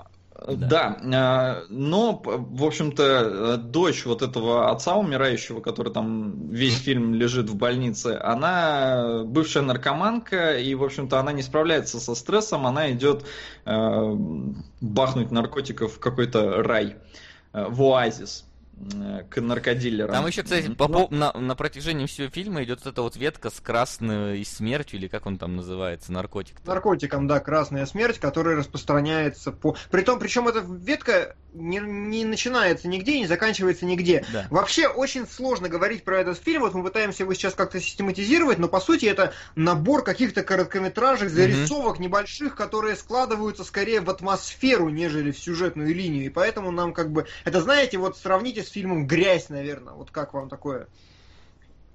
Тоже как бы круче. Сюжета нет. Ну, понятно, «Грязь» в тысячу, в миллион раз лучше, ну, на мой взгляд, субъективный. Но как бы вот такая же ситуация, что есть некая конструкция, в ней есть некая такая градус шума- сумасшествия главного героя, но в целом нет сюжета такого внятного.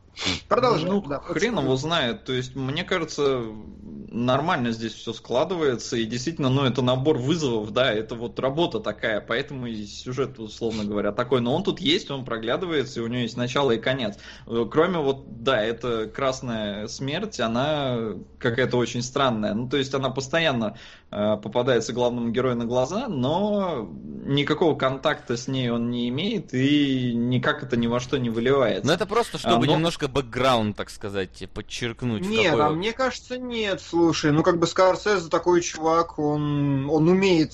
что-то впаять хорошо, если посмотреть его другие фильмы. Ну, а, про тогда... «Красную смерть» подробно говорится в этом, в клубе. Как... Я не думал, что именно, но подробно говорится в клубе, когда он говорит: «Нет, ты чё, Николас Кейдж, я тебе дам сейчас нормальных наркотиков, чтобы ты расслабился, а те, кто делают «Красную смерть», они хотят просто по-быстренькому срубить бабла и вообще никого не уважают, и как бы наркотики — это не выход и вообще». Вот этот момент очень сложный, мне показался, вот именно с точки зрения «Красной смерти» и всего прочего. А, не, ну «Красная смерть», она объясняет, почему перестрелка была в конце, то есть, может, как бы поэтому, ну, как-то, ну, как-то для это, этого знаешь, она была... Она проходит через весь лор, в принципе. Вот. Ну да, но, но, но она скорее Как, как именно как элемент э, ну, какого-то бэкграунда, потому что, ну да, он рассказал ему, что вот есть такая типа красная смерть, от которой люди там, ну, быстро очень откидываются, ну, как бы, а глубокого здесь я, ну, вот, как бы просто ну, рассказ, кажется, что он не, не этим вот травит, а что есть некий там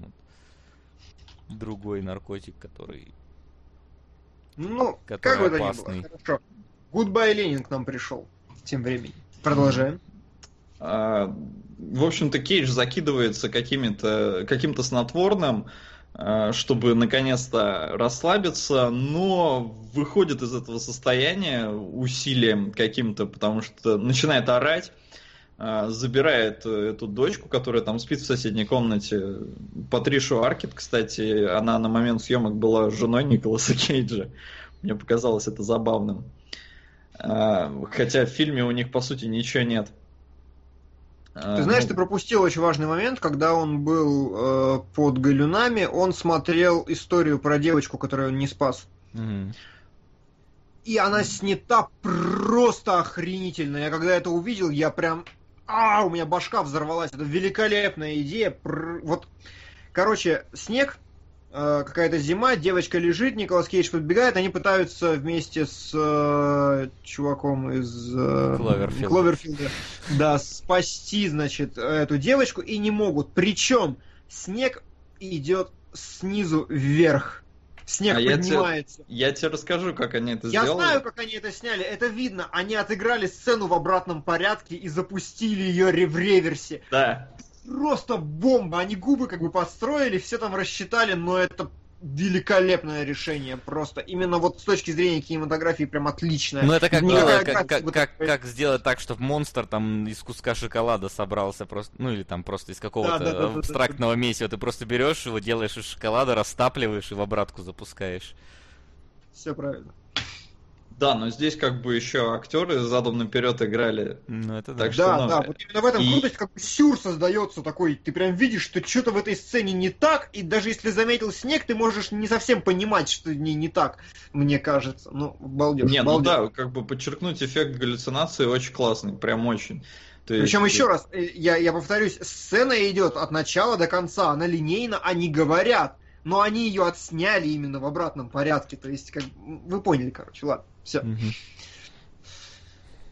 Пошли дальше. А, Макс Пейн нам, кстати, чем-то отдавала вот эта сцена. Ну, да, да печаль. Ну, холодным Нью-Йорком? Ну да, ну и в целом такой, знаешь, да, вот какой-то безнадега, я не знаю. Как он пытался ну, вот ее... Ну да, типа того. Но вообще, это про весь фильм можно сказать, что это такой очень... нуарный. Заметь, он, он весь происходит ночью. Там рассвет, когда наступает, как бы сцены заканчиваются. Ну, как фильм бы не весь, но там, там как бы есть пара шотов. Там ну, пара шотов буквально, но... Не, пара эпизодик есть, ну, то есть... Ну да, в целом у него просто ну, работа ну, какие? Начала, поэтому когда да. Он его... Когда он уходит в первый раз со смены, когда его Кловерфилдщик завозит домой, да, там свет, ну, ну как бы... Плюс-минус, да. Ну, потом, есть, когда нет, он... Как иначе, как... есть. Есть. Не, есть, но... Когда они идут к этой, ну, к, нарко... к наркодилерам, там сцена днем. Ну вот, то да, есть, как бы, когда не с работой связано что-то, там вот, когда он хотя, он кстати, пытается... в этот момент, ну да, он вообще ж уволенный вроде как. Когда он пытается ну, отдохнуть, там появляется день. Когда он пытается вот уйти от этого вот всего. А mm-hmm. когда идут как раз вся вот эта отдуха, которая с ним происходит, она происходит ночью. Ну, может быть. И в может конце, быть. собственно, когда... наступает конец. Там, по-моему, опять-таки он приходит, когда он ну, успокаивается наконец, да? Ну, там конец вообще раз... на самом деле он очень, он очень любопытный. Угу. Потому что, ну, Николас Кейдж э, приезжает в больницу, он видит, что этот дедок до сих пор там жив, живой, но он постоянно ему говорит: «Убей меня! Отключи это! Не спасай меня! Что ты делаешь? Зачем? Не надо! Я, я хочу уйти!» А, и Николас Кейдж его убивает. И самое главное, что этим он получает свое искупление. Он все время пытался спасти людей, то есть это очень круто на самом деле, прям вот на уровне концепции балдеж. Он все время пытался, он, он дико хотел спасти люд, человека, э, вот постоянно ему казалось, все мои проблемы в том, что я там не, не могу спасти людей, господи, как же я не спасаю людей, и вот он находит способ, если уж... у меня не получается людей оставлять в живых, я все равно могу их спасать. Это прям бомба. Мне дико, опять же, понравился этот ход. Что ну он да. спас старикашку от заключения.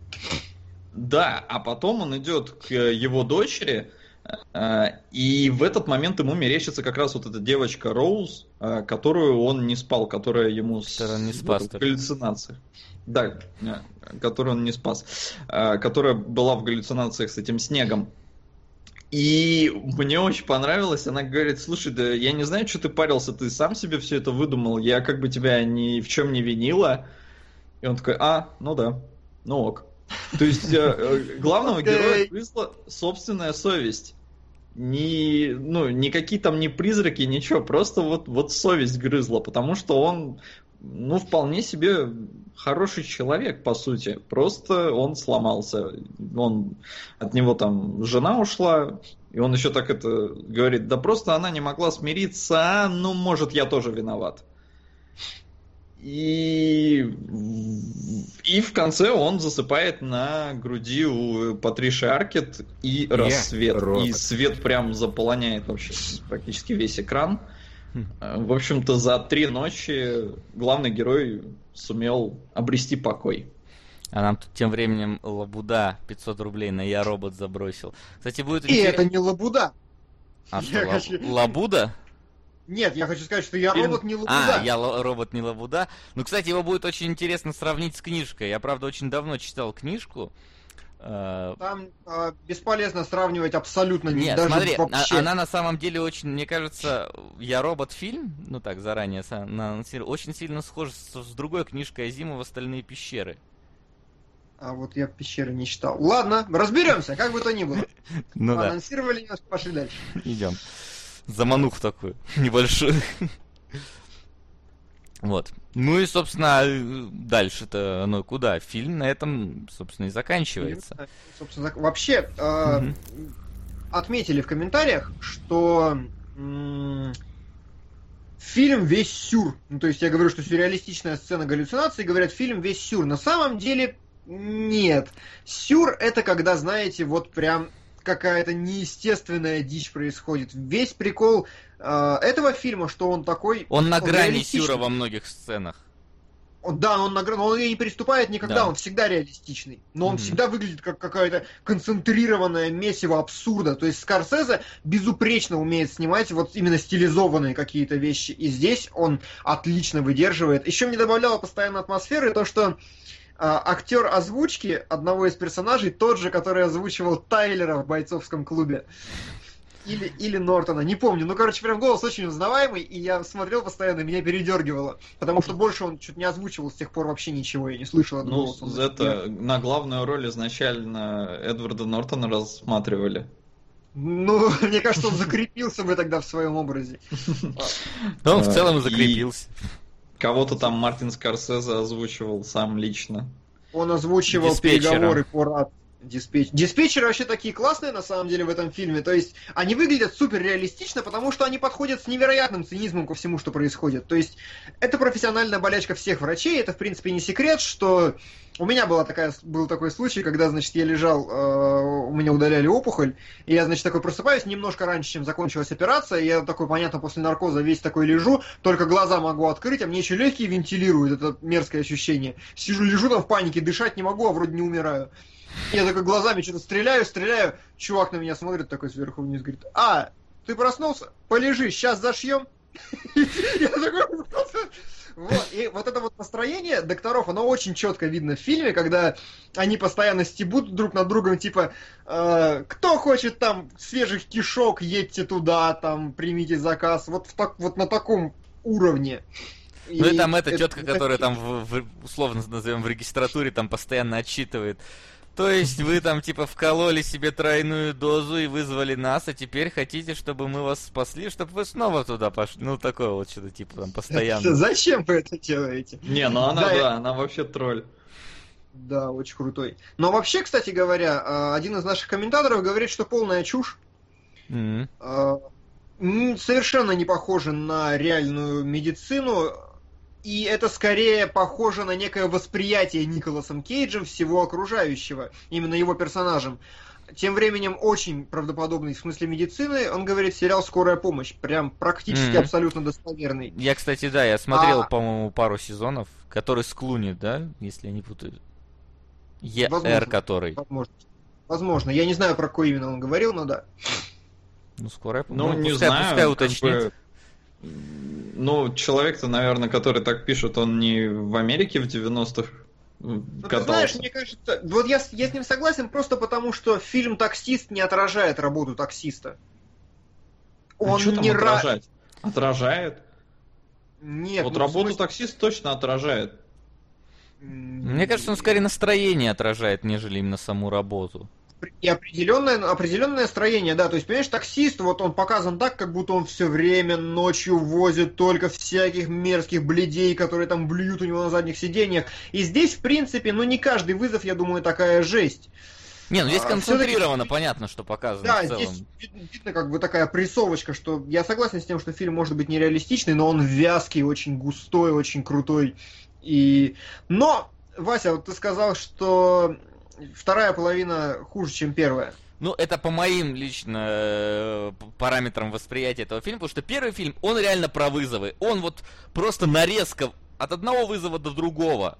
Uh, то есть вот именно непосредственно вот его работа, вот работа скорой помощи, нет, один вызов, два... каждый можно разбить на короткометражки и в целом будет нормально смотреться, да, а потом вот там они все-таки в какой-то момент начинают отходить от именно работы скорой помощи, вот начинают вот, от духа с этими сумасшедшими, сумасшедшим его коллегой, потому что uh, как раз когда заканчивается первая половина, это час, переворачивается скорая помощь, то есть uh, заканчивается эпизод с uh, коллегой Нигером.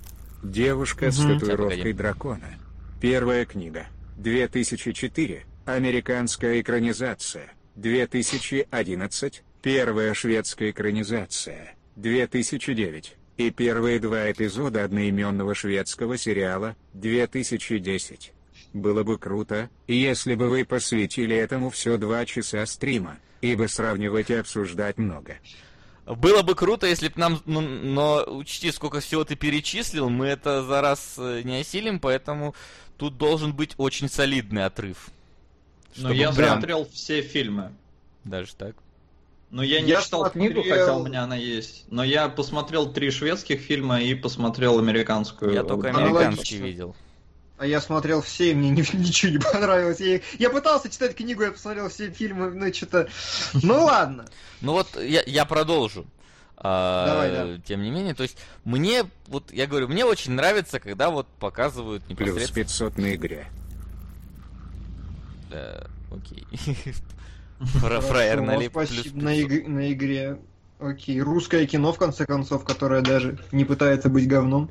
Или пытается не быть говном, не знаю, как ну, да. правильнее сказать. Было ли или не было, не знаем. Вот, то есть э, как раз там, как только вот он переворачивается в этой, в скорой, да, и с негром заканчивается эпизод, начинается вот его там блуждание, он идет вот в этот вот наркоманский там притон, ему потом дают, у него начинается вот это вот одуха, да, сюрреалистичная, которая в целом прикольно снята, но...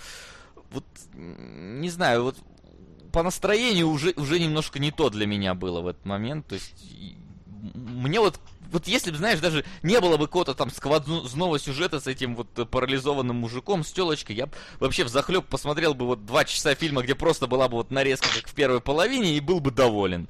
Без сюжета, без ну, всего, просто короче... вот интересные сцены. Мне нравится, когда вот есть разбитные, ну, просто существуют какие-то интересные сцены, интересные зарисовки, потому что в них фантазия там вот прям, э, причем реалистичная. То есть это я просто не, не, не в смысле обидеть тот сюр, который там задом наперед происходит. Вот. Ну, короче, вот сериал «Скорая помощь» для тебя, походу. Я знаю, я его даже начинал да. смотреть в какой-то момент, просто он вначале слишком старый. Ну, то есть там четыре к трём, отвратительное качество, отвратительное все, но его сложно в этом плане смотреть. Расскажи это доктору Кто, который начинается что-то. А я не смотрел доктора Кто. Я с доктора Кто смотрел с момента перезапуска с девятого доктора. Ну, как все нормальные люди, но как бы все равно. Нет, я понимаю, что это можно посмотреть. Я даже девятого доктора не мог смотреть, я прям скипнул девятого доктора. Такой посмотрел четыре серии вводных. пять, может быть, такой, нет, так все, десять, не надо. По-моему, всего девятый доктор, половину посмотрел. Ну да ладно. Ну, ну да ладно. ладно. Да. Но это вот мое личное мнение, я ничего не говорю, что там типа фильм плох, там мне не понравилась вторая половина. Нет, просто мне первая половина понравилась больше, чем вторая. Лично мне. Это лично мое мнение. Вот. Мне такое нравится а... больше. Кракозавр четырнадцать восемьдесят восемь нам говорит, что это как сериал «Школа», тоже концентрированные чернушные события, которые вполне могли быть в разных школах России. Кажется, по-моему, сейчас ты задел Келебрыча очень сильно, зная его нелюбовь к Валерии Гай Германике. Сравнить Валерию Гай Германику с Мартином Скорсезе, ты сейчас что-то страшное вообще сделал, чувак. Да! Чувак, я ненавижу эту гребаную... Это худшее, что вообще породил кинематограф. Вот просто люмьер в гробу ворочаются и их грызут черви, я не знаю, потому что германика это просто... А! У меня сегодня слишком мало почему-то внятных слов. Мы касаемся таких тем, которые слишком сильно меня цепляют. Да, Нет, обескураживает тяга германика. Я у нее, кстати, всего один фильм смотрел, и я готов подписаться даже после одного фильма под всеми твоими словами. Под всеми твоими... У меня другая политика, понимаешь, когда мне что-то сильно не нравится, вот, вот что, ну, как бы, э, или до известной степени не нравится, или я не понимаю, почему всем нравится, я пытаюсь этого изучить побольше. Почему я прочитал книгу «Татуировку дракона», посмотрел американскую, посмотрел три европейских, потому что мне не очень понравилось, я не понимаю, вокруг чего хайп, но я все...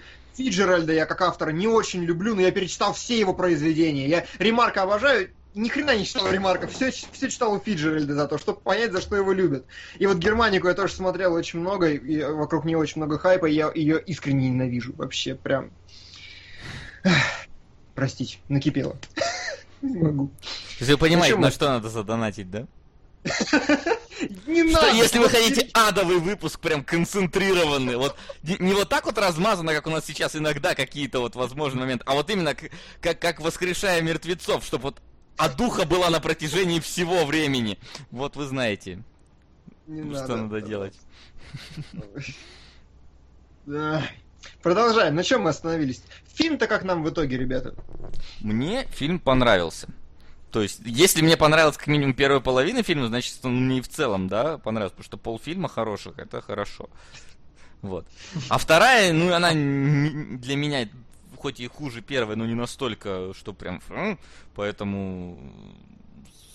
Поэтому общ... Общ... В, общ... в общем итоге мне понравился фильм. Мне понравилось, как он снят. Мне понравился его темп. Мне понравилось его настроение и атмосфера. И в целом мне там даже понравился Кейдж. Хотя, может быть, Нортон действительно был бы получше там. Ну, не знаю, мне кажется, Кейдж как раз очень круто зашел. У него такое лицо, знаешь, у, Норт... ну, у Нортона все-таки очень благородное лицо. Вспомни его из, э, из этого, как его, из э, отеля Гранд Будапешт, как он играл. Прям, у него есть что-то аристократическое. Я понимаю, э, вот, и в «Бойцовском клубе», но я не могу сказать. А у Кейджа реально такое немножко лицо пропитого алкаша, особенно сейчас к старости это стало видно. И вот он прям вписался, вот его вот такое лицо, еще загримированное, с синяками под глазами, все хорошо. Вообще, э, что хотел и забыл сказать еще по съемке, что мне очень понравилось. М-м, в фильме очень много, очень интересная работа с цветом вообще. Он как бы синий такой, черный, да, и с огромным количеством белых пятен вы могли заметить или так восстановить. Ну, сейчас там это, как минимум, рубашки все все время белые, в которых там... они бегают. В, фильме, в фильмах очень жесткие пересветы постоянно. Там прям вот белый свет, он слишком яркий всегда. И я не знаю, специально это сделано или нет, но у главной героини, э, у которой отец лежит в больнице, у нее волосы как бы черные, но отращ, отрастают сверху макушка белая. И вот эта макушка постоянно, когда нужна в определенных целях, она прям засвечена. И в какие-то моменты там Кейдж даже говорит такую фразу, типа... случается что-то хорошее, и все сияет, он рассказывает, как свое мировоззрение. И реально, когда более-менее хорошие моменты происходят, какие-то, ну, хоть сколько-то нормальные, там прям пересветы-пересветы, и прям свет херачит. И Скорсезе так очень часто делает, это еще видно в... как его, в «Острове проклятых», то же mm. самое, та же самая фишка. О, про «Остров проклятых» сверху такой. Я тут э, совсем недавно наткнулся на инфу, мне так понравилось. Shutter Island — это анаграмма, оказывается. Да? Да. А, это спойлер? Нет. Ну как, да нет, наверное, но анаграмма Truth and Lies, то есть правда mm-hmm. и ложь. Круто. Кру... Хорошо. Ну это а... так, любопытный фактик. В общем-то, я не знаю, Келебрич, давай выскажись, что ли, тебе-то как фильм. Или договори про съемку. Снимали вообще, Скорсезе сказал, ненавидит этот фильм, снимать было очень сложно, снимали что-то в ноябре или в декабре, было писец холодно, снимать постоянно ночью, и, в общем, ему не понравилось. Угу. Но, так или иначе, я, понимаешь, проблема в том, что Скорсезе, он такой режиссер, его вроде вот видно, а вроде и непонятно почему. Ну, то есть, когда смотришь все его фильмы, они какие-то всегда очень такие постановочные, очень крутые, очень всегда емко снятые, любые абсолютно, и... но я не могу вот выделить каких-то прям таких фишек, типа как у Финчера, знаешь, когда камера прямая, еще что-то. Просто вот есть. Единственное, что работа со светом может быть такая не совсем обычная у него. В целом фильм клевый, мне понравился очень сильно, но я тоже заскучал во второй половине. Не знаю, с чем это связано, но просто как-то вот стал... Темп там, по-моему, спадает вот этот вот, вот весь из-за того, что как-то вызовов там почти нету, там в основном он просто, да... Нет, там, я думаю, знаешь почему? Я думаю, потому что как бы... Весь фильм, э, он начинает... Вот как я говорил в самом начале про «Распутное детство», должны быть какие-то постоянные элементы сюжета. Фильм становится внезапно интересным лично для меня, когда э, девочка идет, говорит, я пошла, короче, к другу. И ты понимаешь, что что-то сейчас, короче, начинается какая-то движуха. Ты понимаешь, что начинается история. А в остальное время это вот... Первые полфильма нагнетание саспенса работает отлично, но когда оно не приводит ни к какому развитию, вообще истории, канвы, героя, еще чего-то, не приводит к развитию сюжета, у «Таксиста» та же проблема, на мой взгляд, это тяжело смотреть. И концовка, которая как бы вроде подводит итог над всем, что было, а вроде как бы, ну, концовочка пятнадцать минут, вот никак не связанная, не являющая, не являющаяся завершенностью последовательности действий каких-то, вот так, что ли. Это, ну, не совсем. Но в целом фильм отличный именно с точки зрения кинематографии и всего такого. Очень, очень классно. Максим? Подписываюсь. Подписываюсь под вами двумя. Ты а, должен сказать, как, как Бен Аффлек. I agree. Да, I agree. Мне в целом-то добавить даже нечего. Фильм понравился больше, чем «Таксист». Ну и вот, да, атмосфера клевая, прям реально у меня воняло в комнате, ну, по ощущениям. То есть настолько грязно, настолько круто, настолько правдоподобно. И Кейдж, ну Кейдж, он как, у него здесь роль-то такая, ему надо бухаря играть такого. То есть, ну, с этой ролью, мне кажется, было не очень сложно справиться.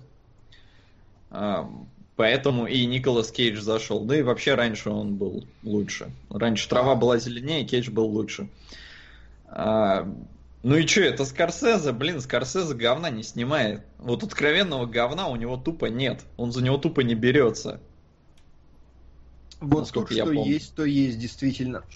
А, тем временем мне говорят, что я пропустил все-таки когда-то донат на Гаттаку. Был и... еще пятьдесят рублей, да. Нет, нет, сейчас... нет, в смысле, когда-то раньше. Давно был. А, говорят, в одном из первых выпусков, но мы постараемся нарыть эту инфу. Если вдруг кто-то нароет, то пишите Келебричу в личку, да. Потому что за всем уследить довольно сложно. Но Солод мы стараемся. Пробовал один раз, да. Солод пробовал. Надо и говорить, и писать, и кошмар.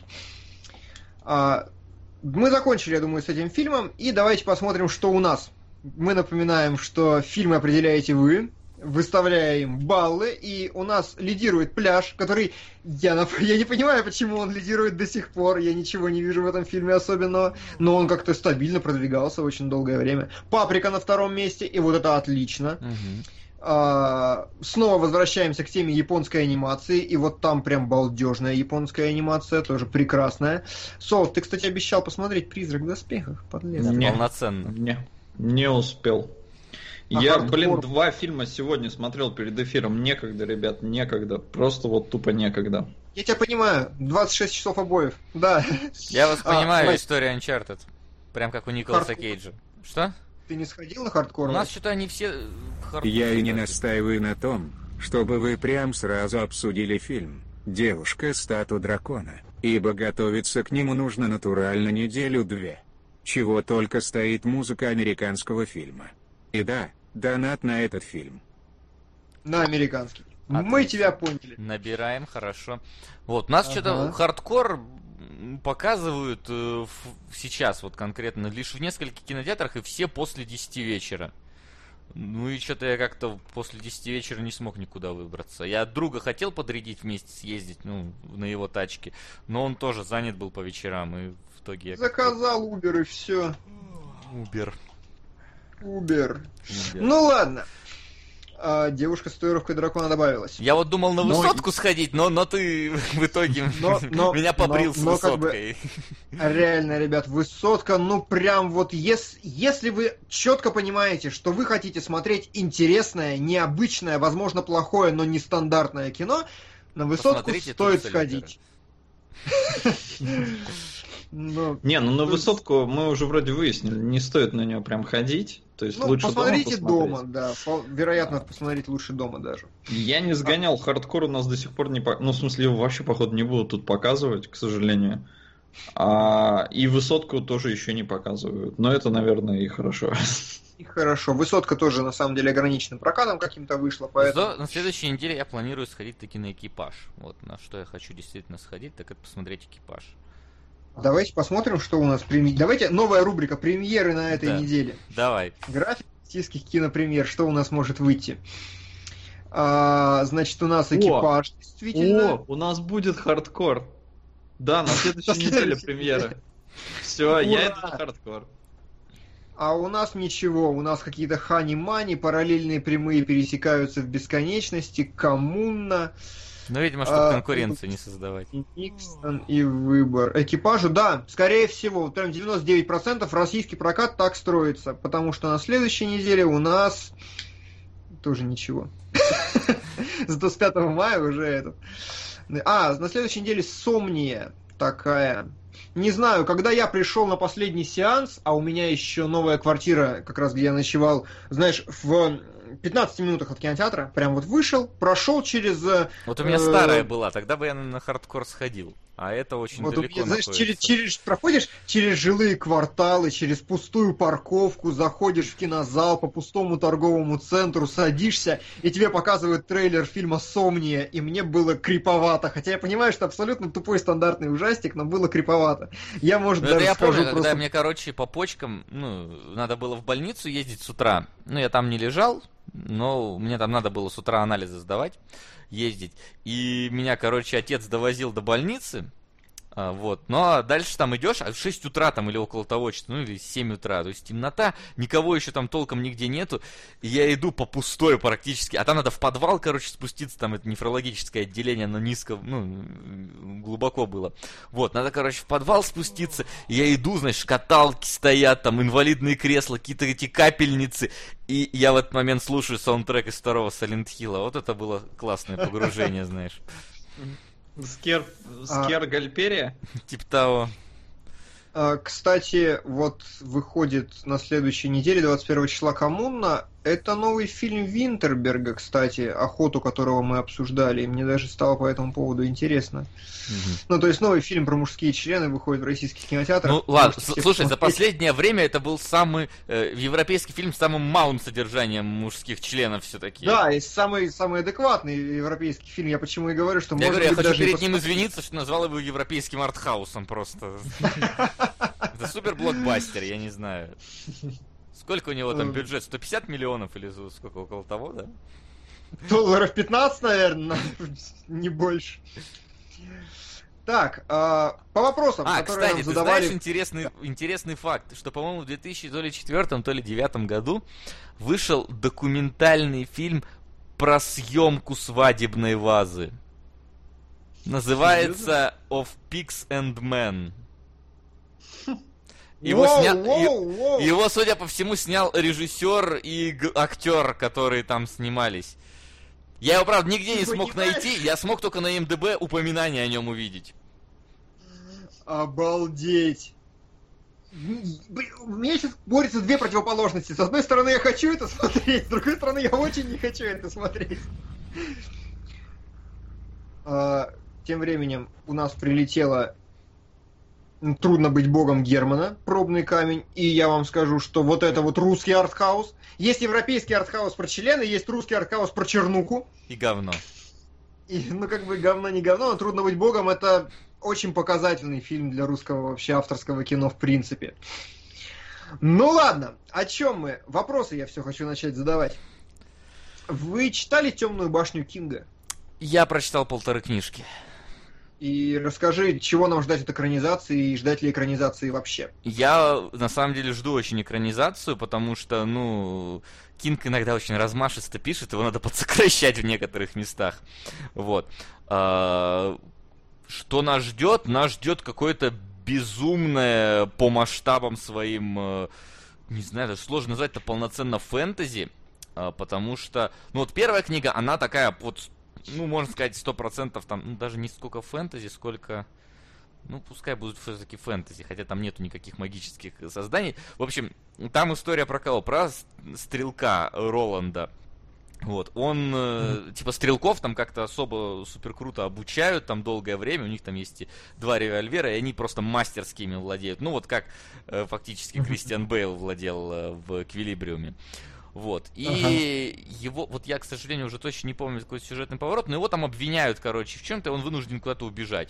Он бежит, находит там какого-то мальчика, с ним там тусуется, короче, долгое время, мальчик умирает, вот, и он встречает какого-то колдуна, не колдуна, который ему рассказывает, что твоя реальность, Роланд, это одна из множества реальностей, которые существуют, короче, на этой планете, и, ну, не на этой планете, в нашем мире, короче, и ты там должен, есть какая-то темная башня, которая, ну, к которой надо, короче, идти, в первых книгах, это, по-моему, какой-то некий МакГаффин просто, к которой надо идти, вот. Вот. Uh-huh. И, например, вторая книжка, чем была крута, вообще, вторая книжка считается одной из лучших вообще в этом цикле, она называется «Извлечение троих». Суть в том, что Роланд ходит по какому-то тоже там непонятному абстрактному миру, по какому-то побережью, где стоят дверь. Он, короче, видит дверь, он заходит в эту дверь, и таким образом он перемещается в сознание человека в другом мире. И, короче, в первом моменте он перемещается в сознание, короче, какого-то наркобарыги. И, то есть, но при этом навыки там все сохраняет, все, он может контролировать его тело, и это очень забавно смотрится, как он там прыгает в него, потом возвращается обратно, говорит ему там, что делать, сообщает, типа, а теперь дай управление мне там, в общем, э, крутая. Знаешь, при этом кажется, сам наполовину его... помирая, потому что его там какой-то краб ему пальцы откусил, он, он вынужден там прям стрелять, стрелять ногами из пистолетов, то есть натурально, потому что он, ну, он суперстрелок, которому откусили пальцы. В общем, это какая-то Короче, слушай, очень крутая самое... штука. Вот как я всегда думал, да, у Кинга есть такая манера, что он, он пишет про все, что он придумывает вообще, поэтому иногда получается хорошо, иногда говно. Просто да. Чем ему в голову приходит, сразу пишет книгу, мне кажется. То есть, вот, например, э, вот «Извлечение троих», например, история с этим наркоманом, я просто ее взахлеб читал, я просто вот, ну, давай дальше, потому что там реально, там, там нарастает, э, вот, интрига там нарастает, напряжение, чем дальше он идет, тем... он там пытается, короче, как-то э, вот в этом наркомана переселять, что-то на самолете пролететь или типа того с партией наркотиков. Это так безумно интересно, как, как сталкивается вот человек, который живет, вот, ну, условно говоря, в мире, где, ну, он стрелок, это такой мир, знаешь, полусред... ну, не средневековый, чуть постарше, ну, условно тогда назовем там какой-нибудь тысяча... Mm-hmm. не знаю, предположим, тысяча семисотые годы, там, условно. И вот, а он переносит... еще на пекло. Класс, спасибо, нам еще на пекло закинули, вот, угу. от э, Сплитстрик. Вот, а он переносится, как бы, ну, в настоящее время, да, в наш с вами мир, и он там впервые видит все это, там, он, как он впервые пробует сэндвичи, и такой, господи, это самая вкусная пища в мире, которую я когда-либо ел, что-то такое там было. При этом в настоящем, ну, в его настоящем мире, там чуть ли не умирает, он реально там от какого-то интоксикоза страдает, там, с отрубленными пальцами, с отрубленным всем. В общем, захватывает, да, а вот, э, например, потом в этой же книжке там идет извлечение, то есть суть в том, что он извлекает из этого, из, из их миров вот этих людей, он им там помогает и извлекает их в свой мир, собственно, поэтому называется «Извлечение троих». Вот, когда идет там потом рассказ, например, про вторую телочку, которую он извлекает, он уже, ну, не настолько меня сильно схватил. Третий, вот на третьем я, по-моему, дропнул, вот, э, если я не путаю. Я не дочитал эту книгу, но вот начало у нее прям круто, оно прям очень тебя затягивает. А концовку, ну, я в какой-то момент вот дропнул. Но, тем не менее, я очень хочу посмотреть экранизацию, потому что это вот будет что-то очень-очень эпичное в этом плане. Ну, то есть семь книг, учитывая, что там седьмая книга, по-моему, по размеру как три прошлых, э, ну, то есть такая штука, очень монументальная. Понятно. И вроде как он даже восьмую какую-то выпускал уже, ты так понял, после завершения основной сюжетки. Ну, как Роулинг с Гарри Поттером, видимо. Понятно. А...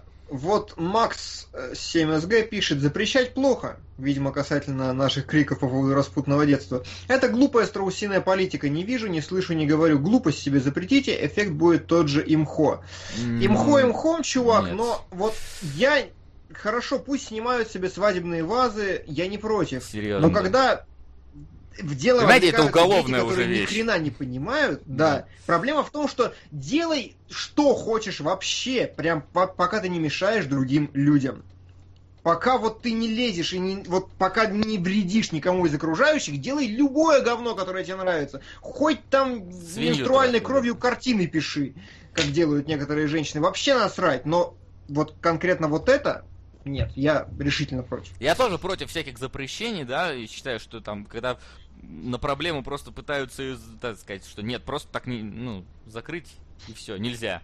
Вот, но в данном случае я считаю, что нет, вот этот фильм надо запретить просто mm-hmm. как таковой. Я понимаю, Был что это создаст класс... прецедент, но... Как бы, если мы... Но... Мы да. все-таки не принимаем законы, и ничто от нас не зависит, но вот мне кажется, что в мире такого фильма быть не должно. Вот.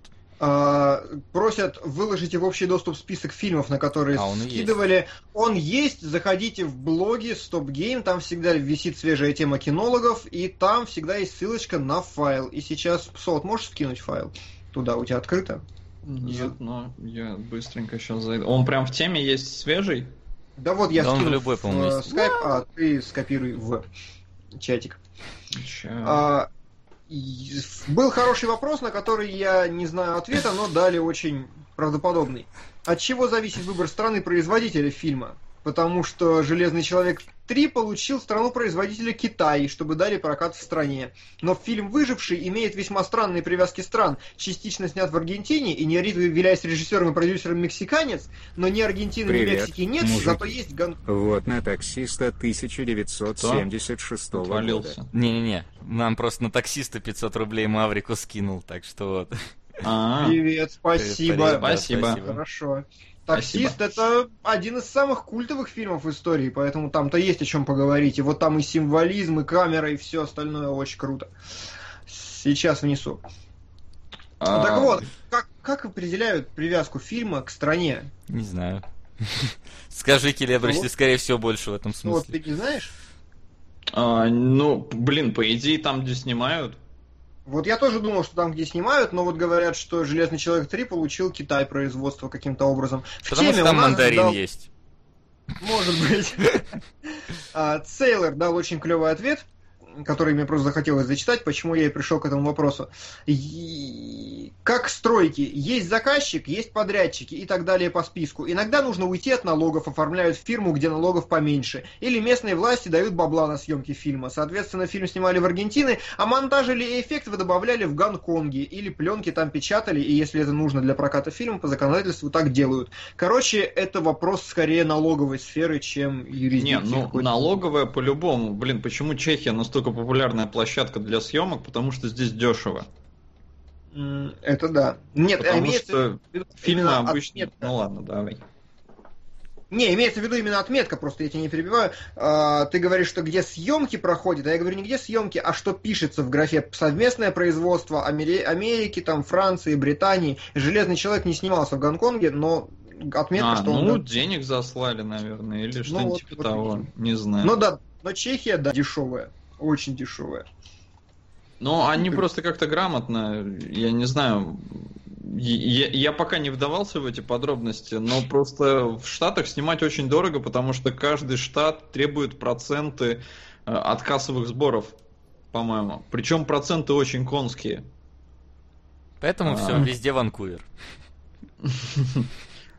Вот, да, поэтому как бы любят снимать там, где не такие зажравшиеся. Как раз про Чехию просто вчера сидели, смотрели «Три икса». Давно не смотрел. «Три икса», классная, да. да Правда, сейчас Вендель уже не тот, но... Ну, тогда-то он был вполне норм. Тогда был вообще тот. А, продолжаем идти по вопросам. И... П-п-п-п... Советуют э, саундтрек «Высотки», если кому-то вдруг интересно, и кто сходил у нас в теме. И дали несколько интересных ссылок на ресурсы по, ну, по кино, по-всякому. Чувак-оператор разбирает, как снимают клипы, рекламу, и там прям разборы, Я знаете, надеюсь, что «Паприку» уже ничто не перегонит, и мы наконец-то ее посмотрим и будем дружненько обвинять начало в плагиате. Ладно, я шучу. Так что сейчас кидаю на легавых четыреста и соточку на «Бойцовский клуб», на который вам, кстати, донатили на каком-то из прошлых стримов. Спасибо, Оленька. Спасибо. Значит, бе... огром... Мне кажется, нужно основать алтарь Оленьки. Уже давно. Религии имени Оленьки.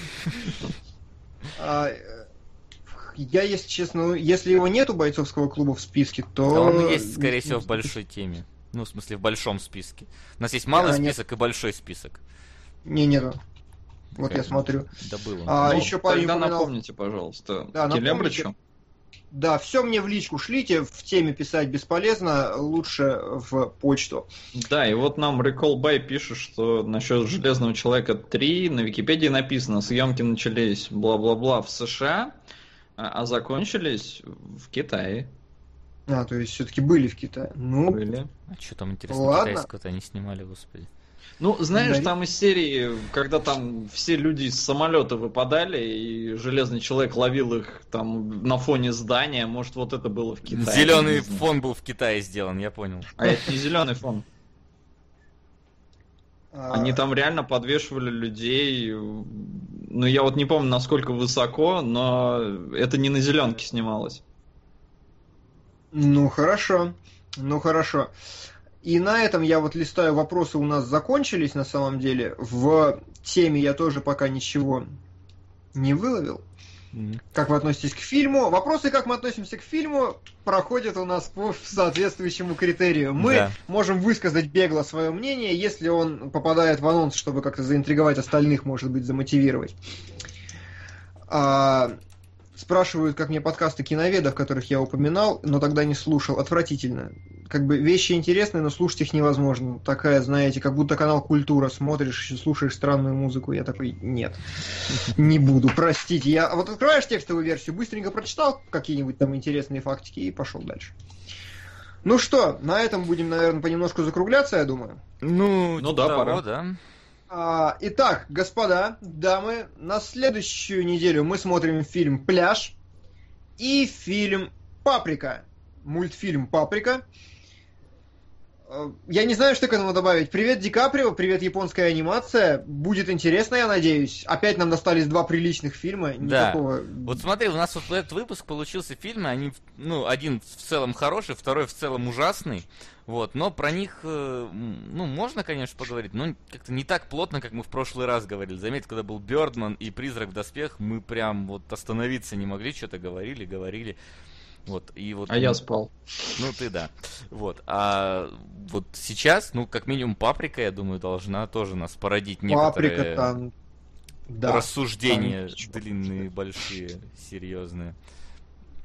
Вот. А...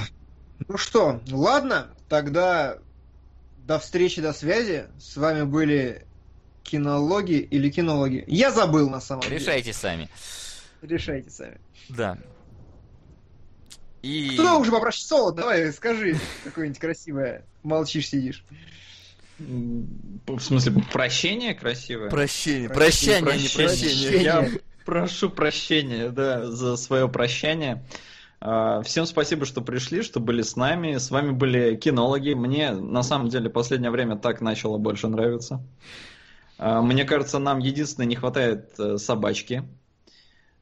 Есть кошечка, она где-то прыгнет. Ну, блин, кошечка. Не, не кошечка. Кошечка, не собачка. Аниме, не мульт.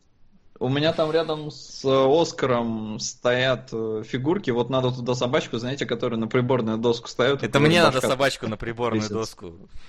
Да, или тебе. Вот, скачай вот, мод какой-нибудь. Надо посмотреть, может, есть мод реально на какой-нибудь там на иконке или еще что-нибудь такое.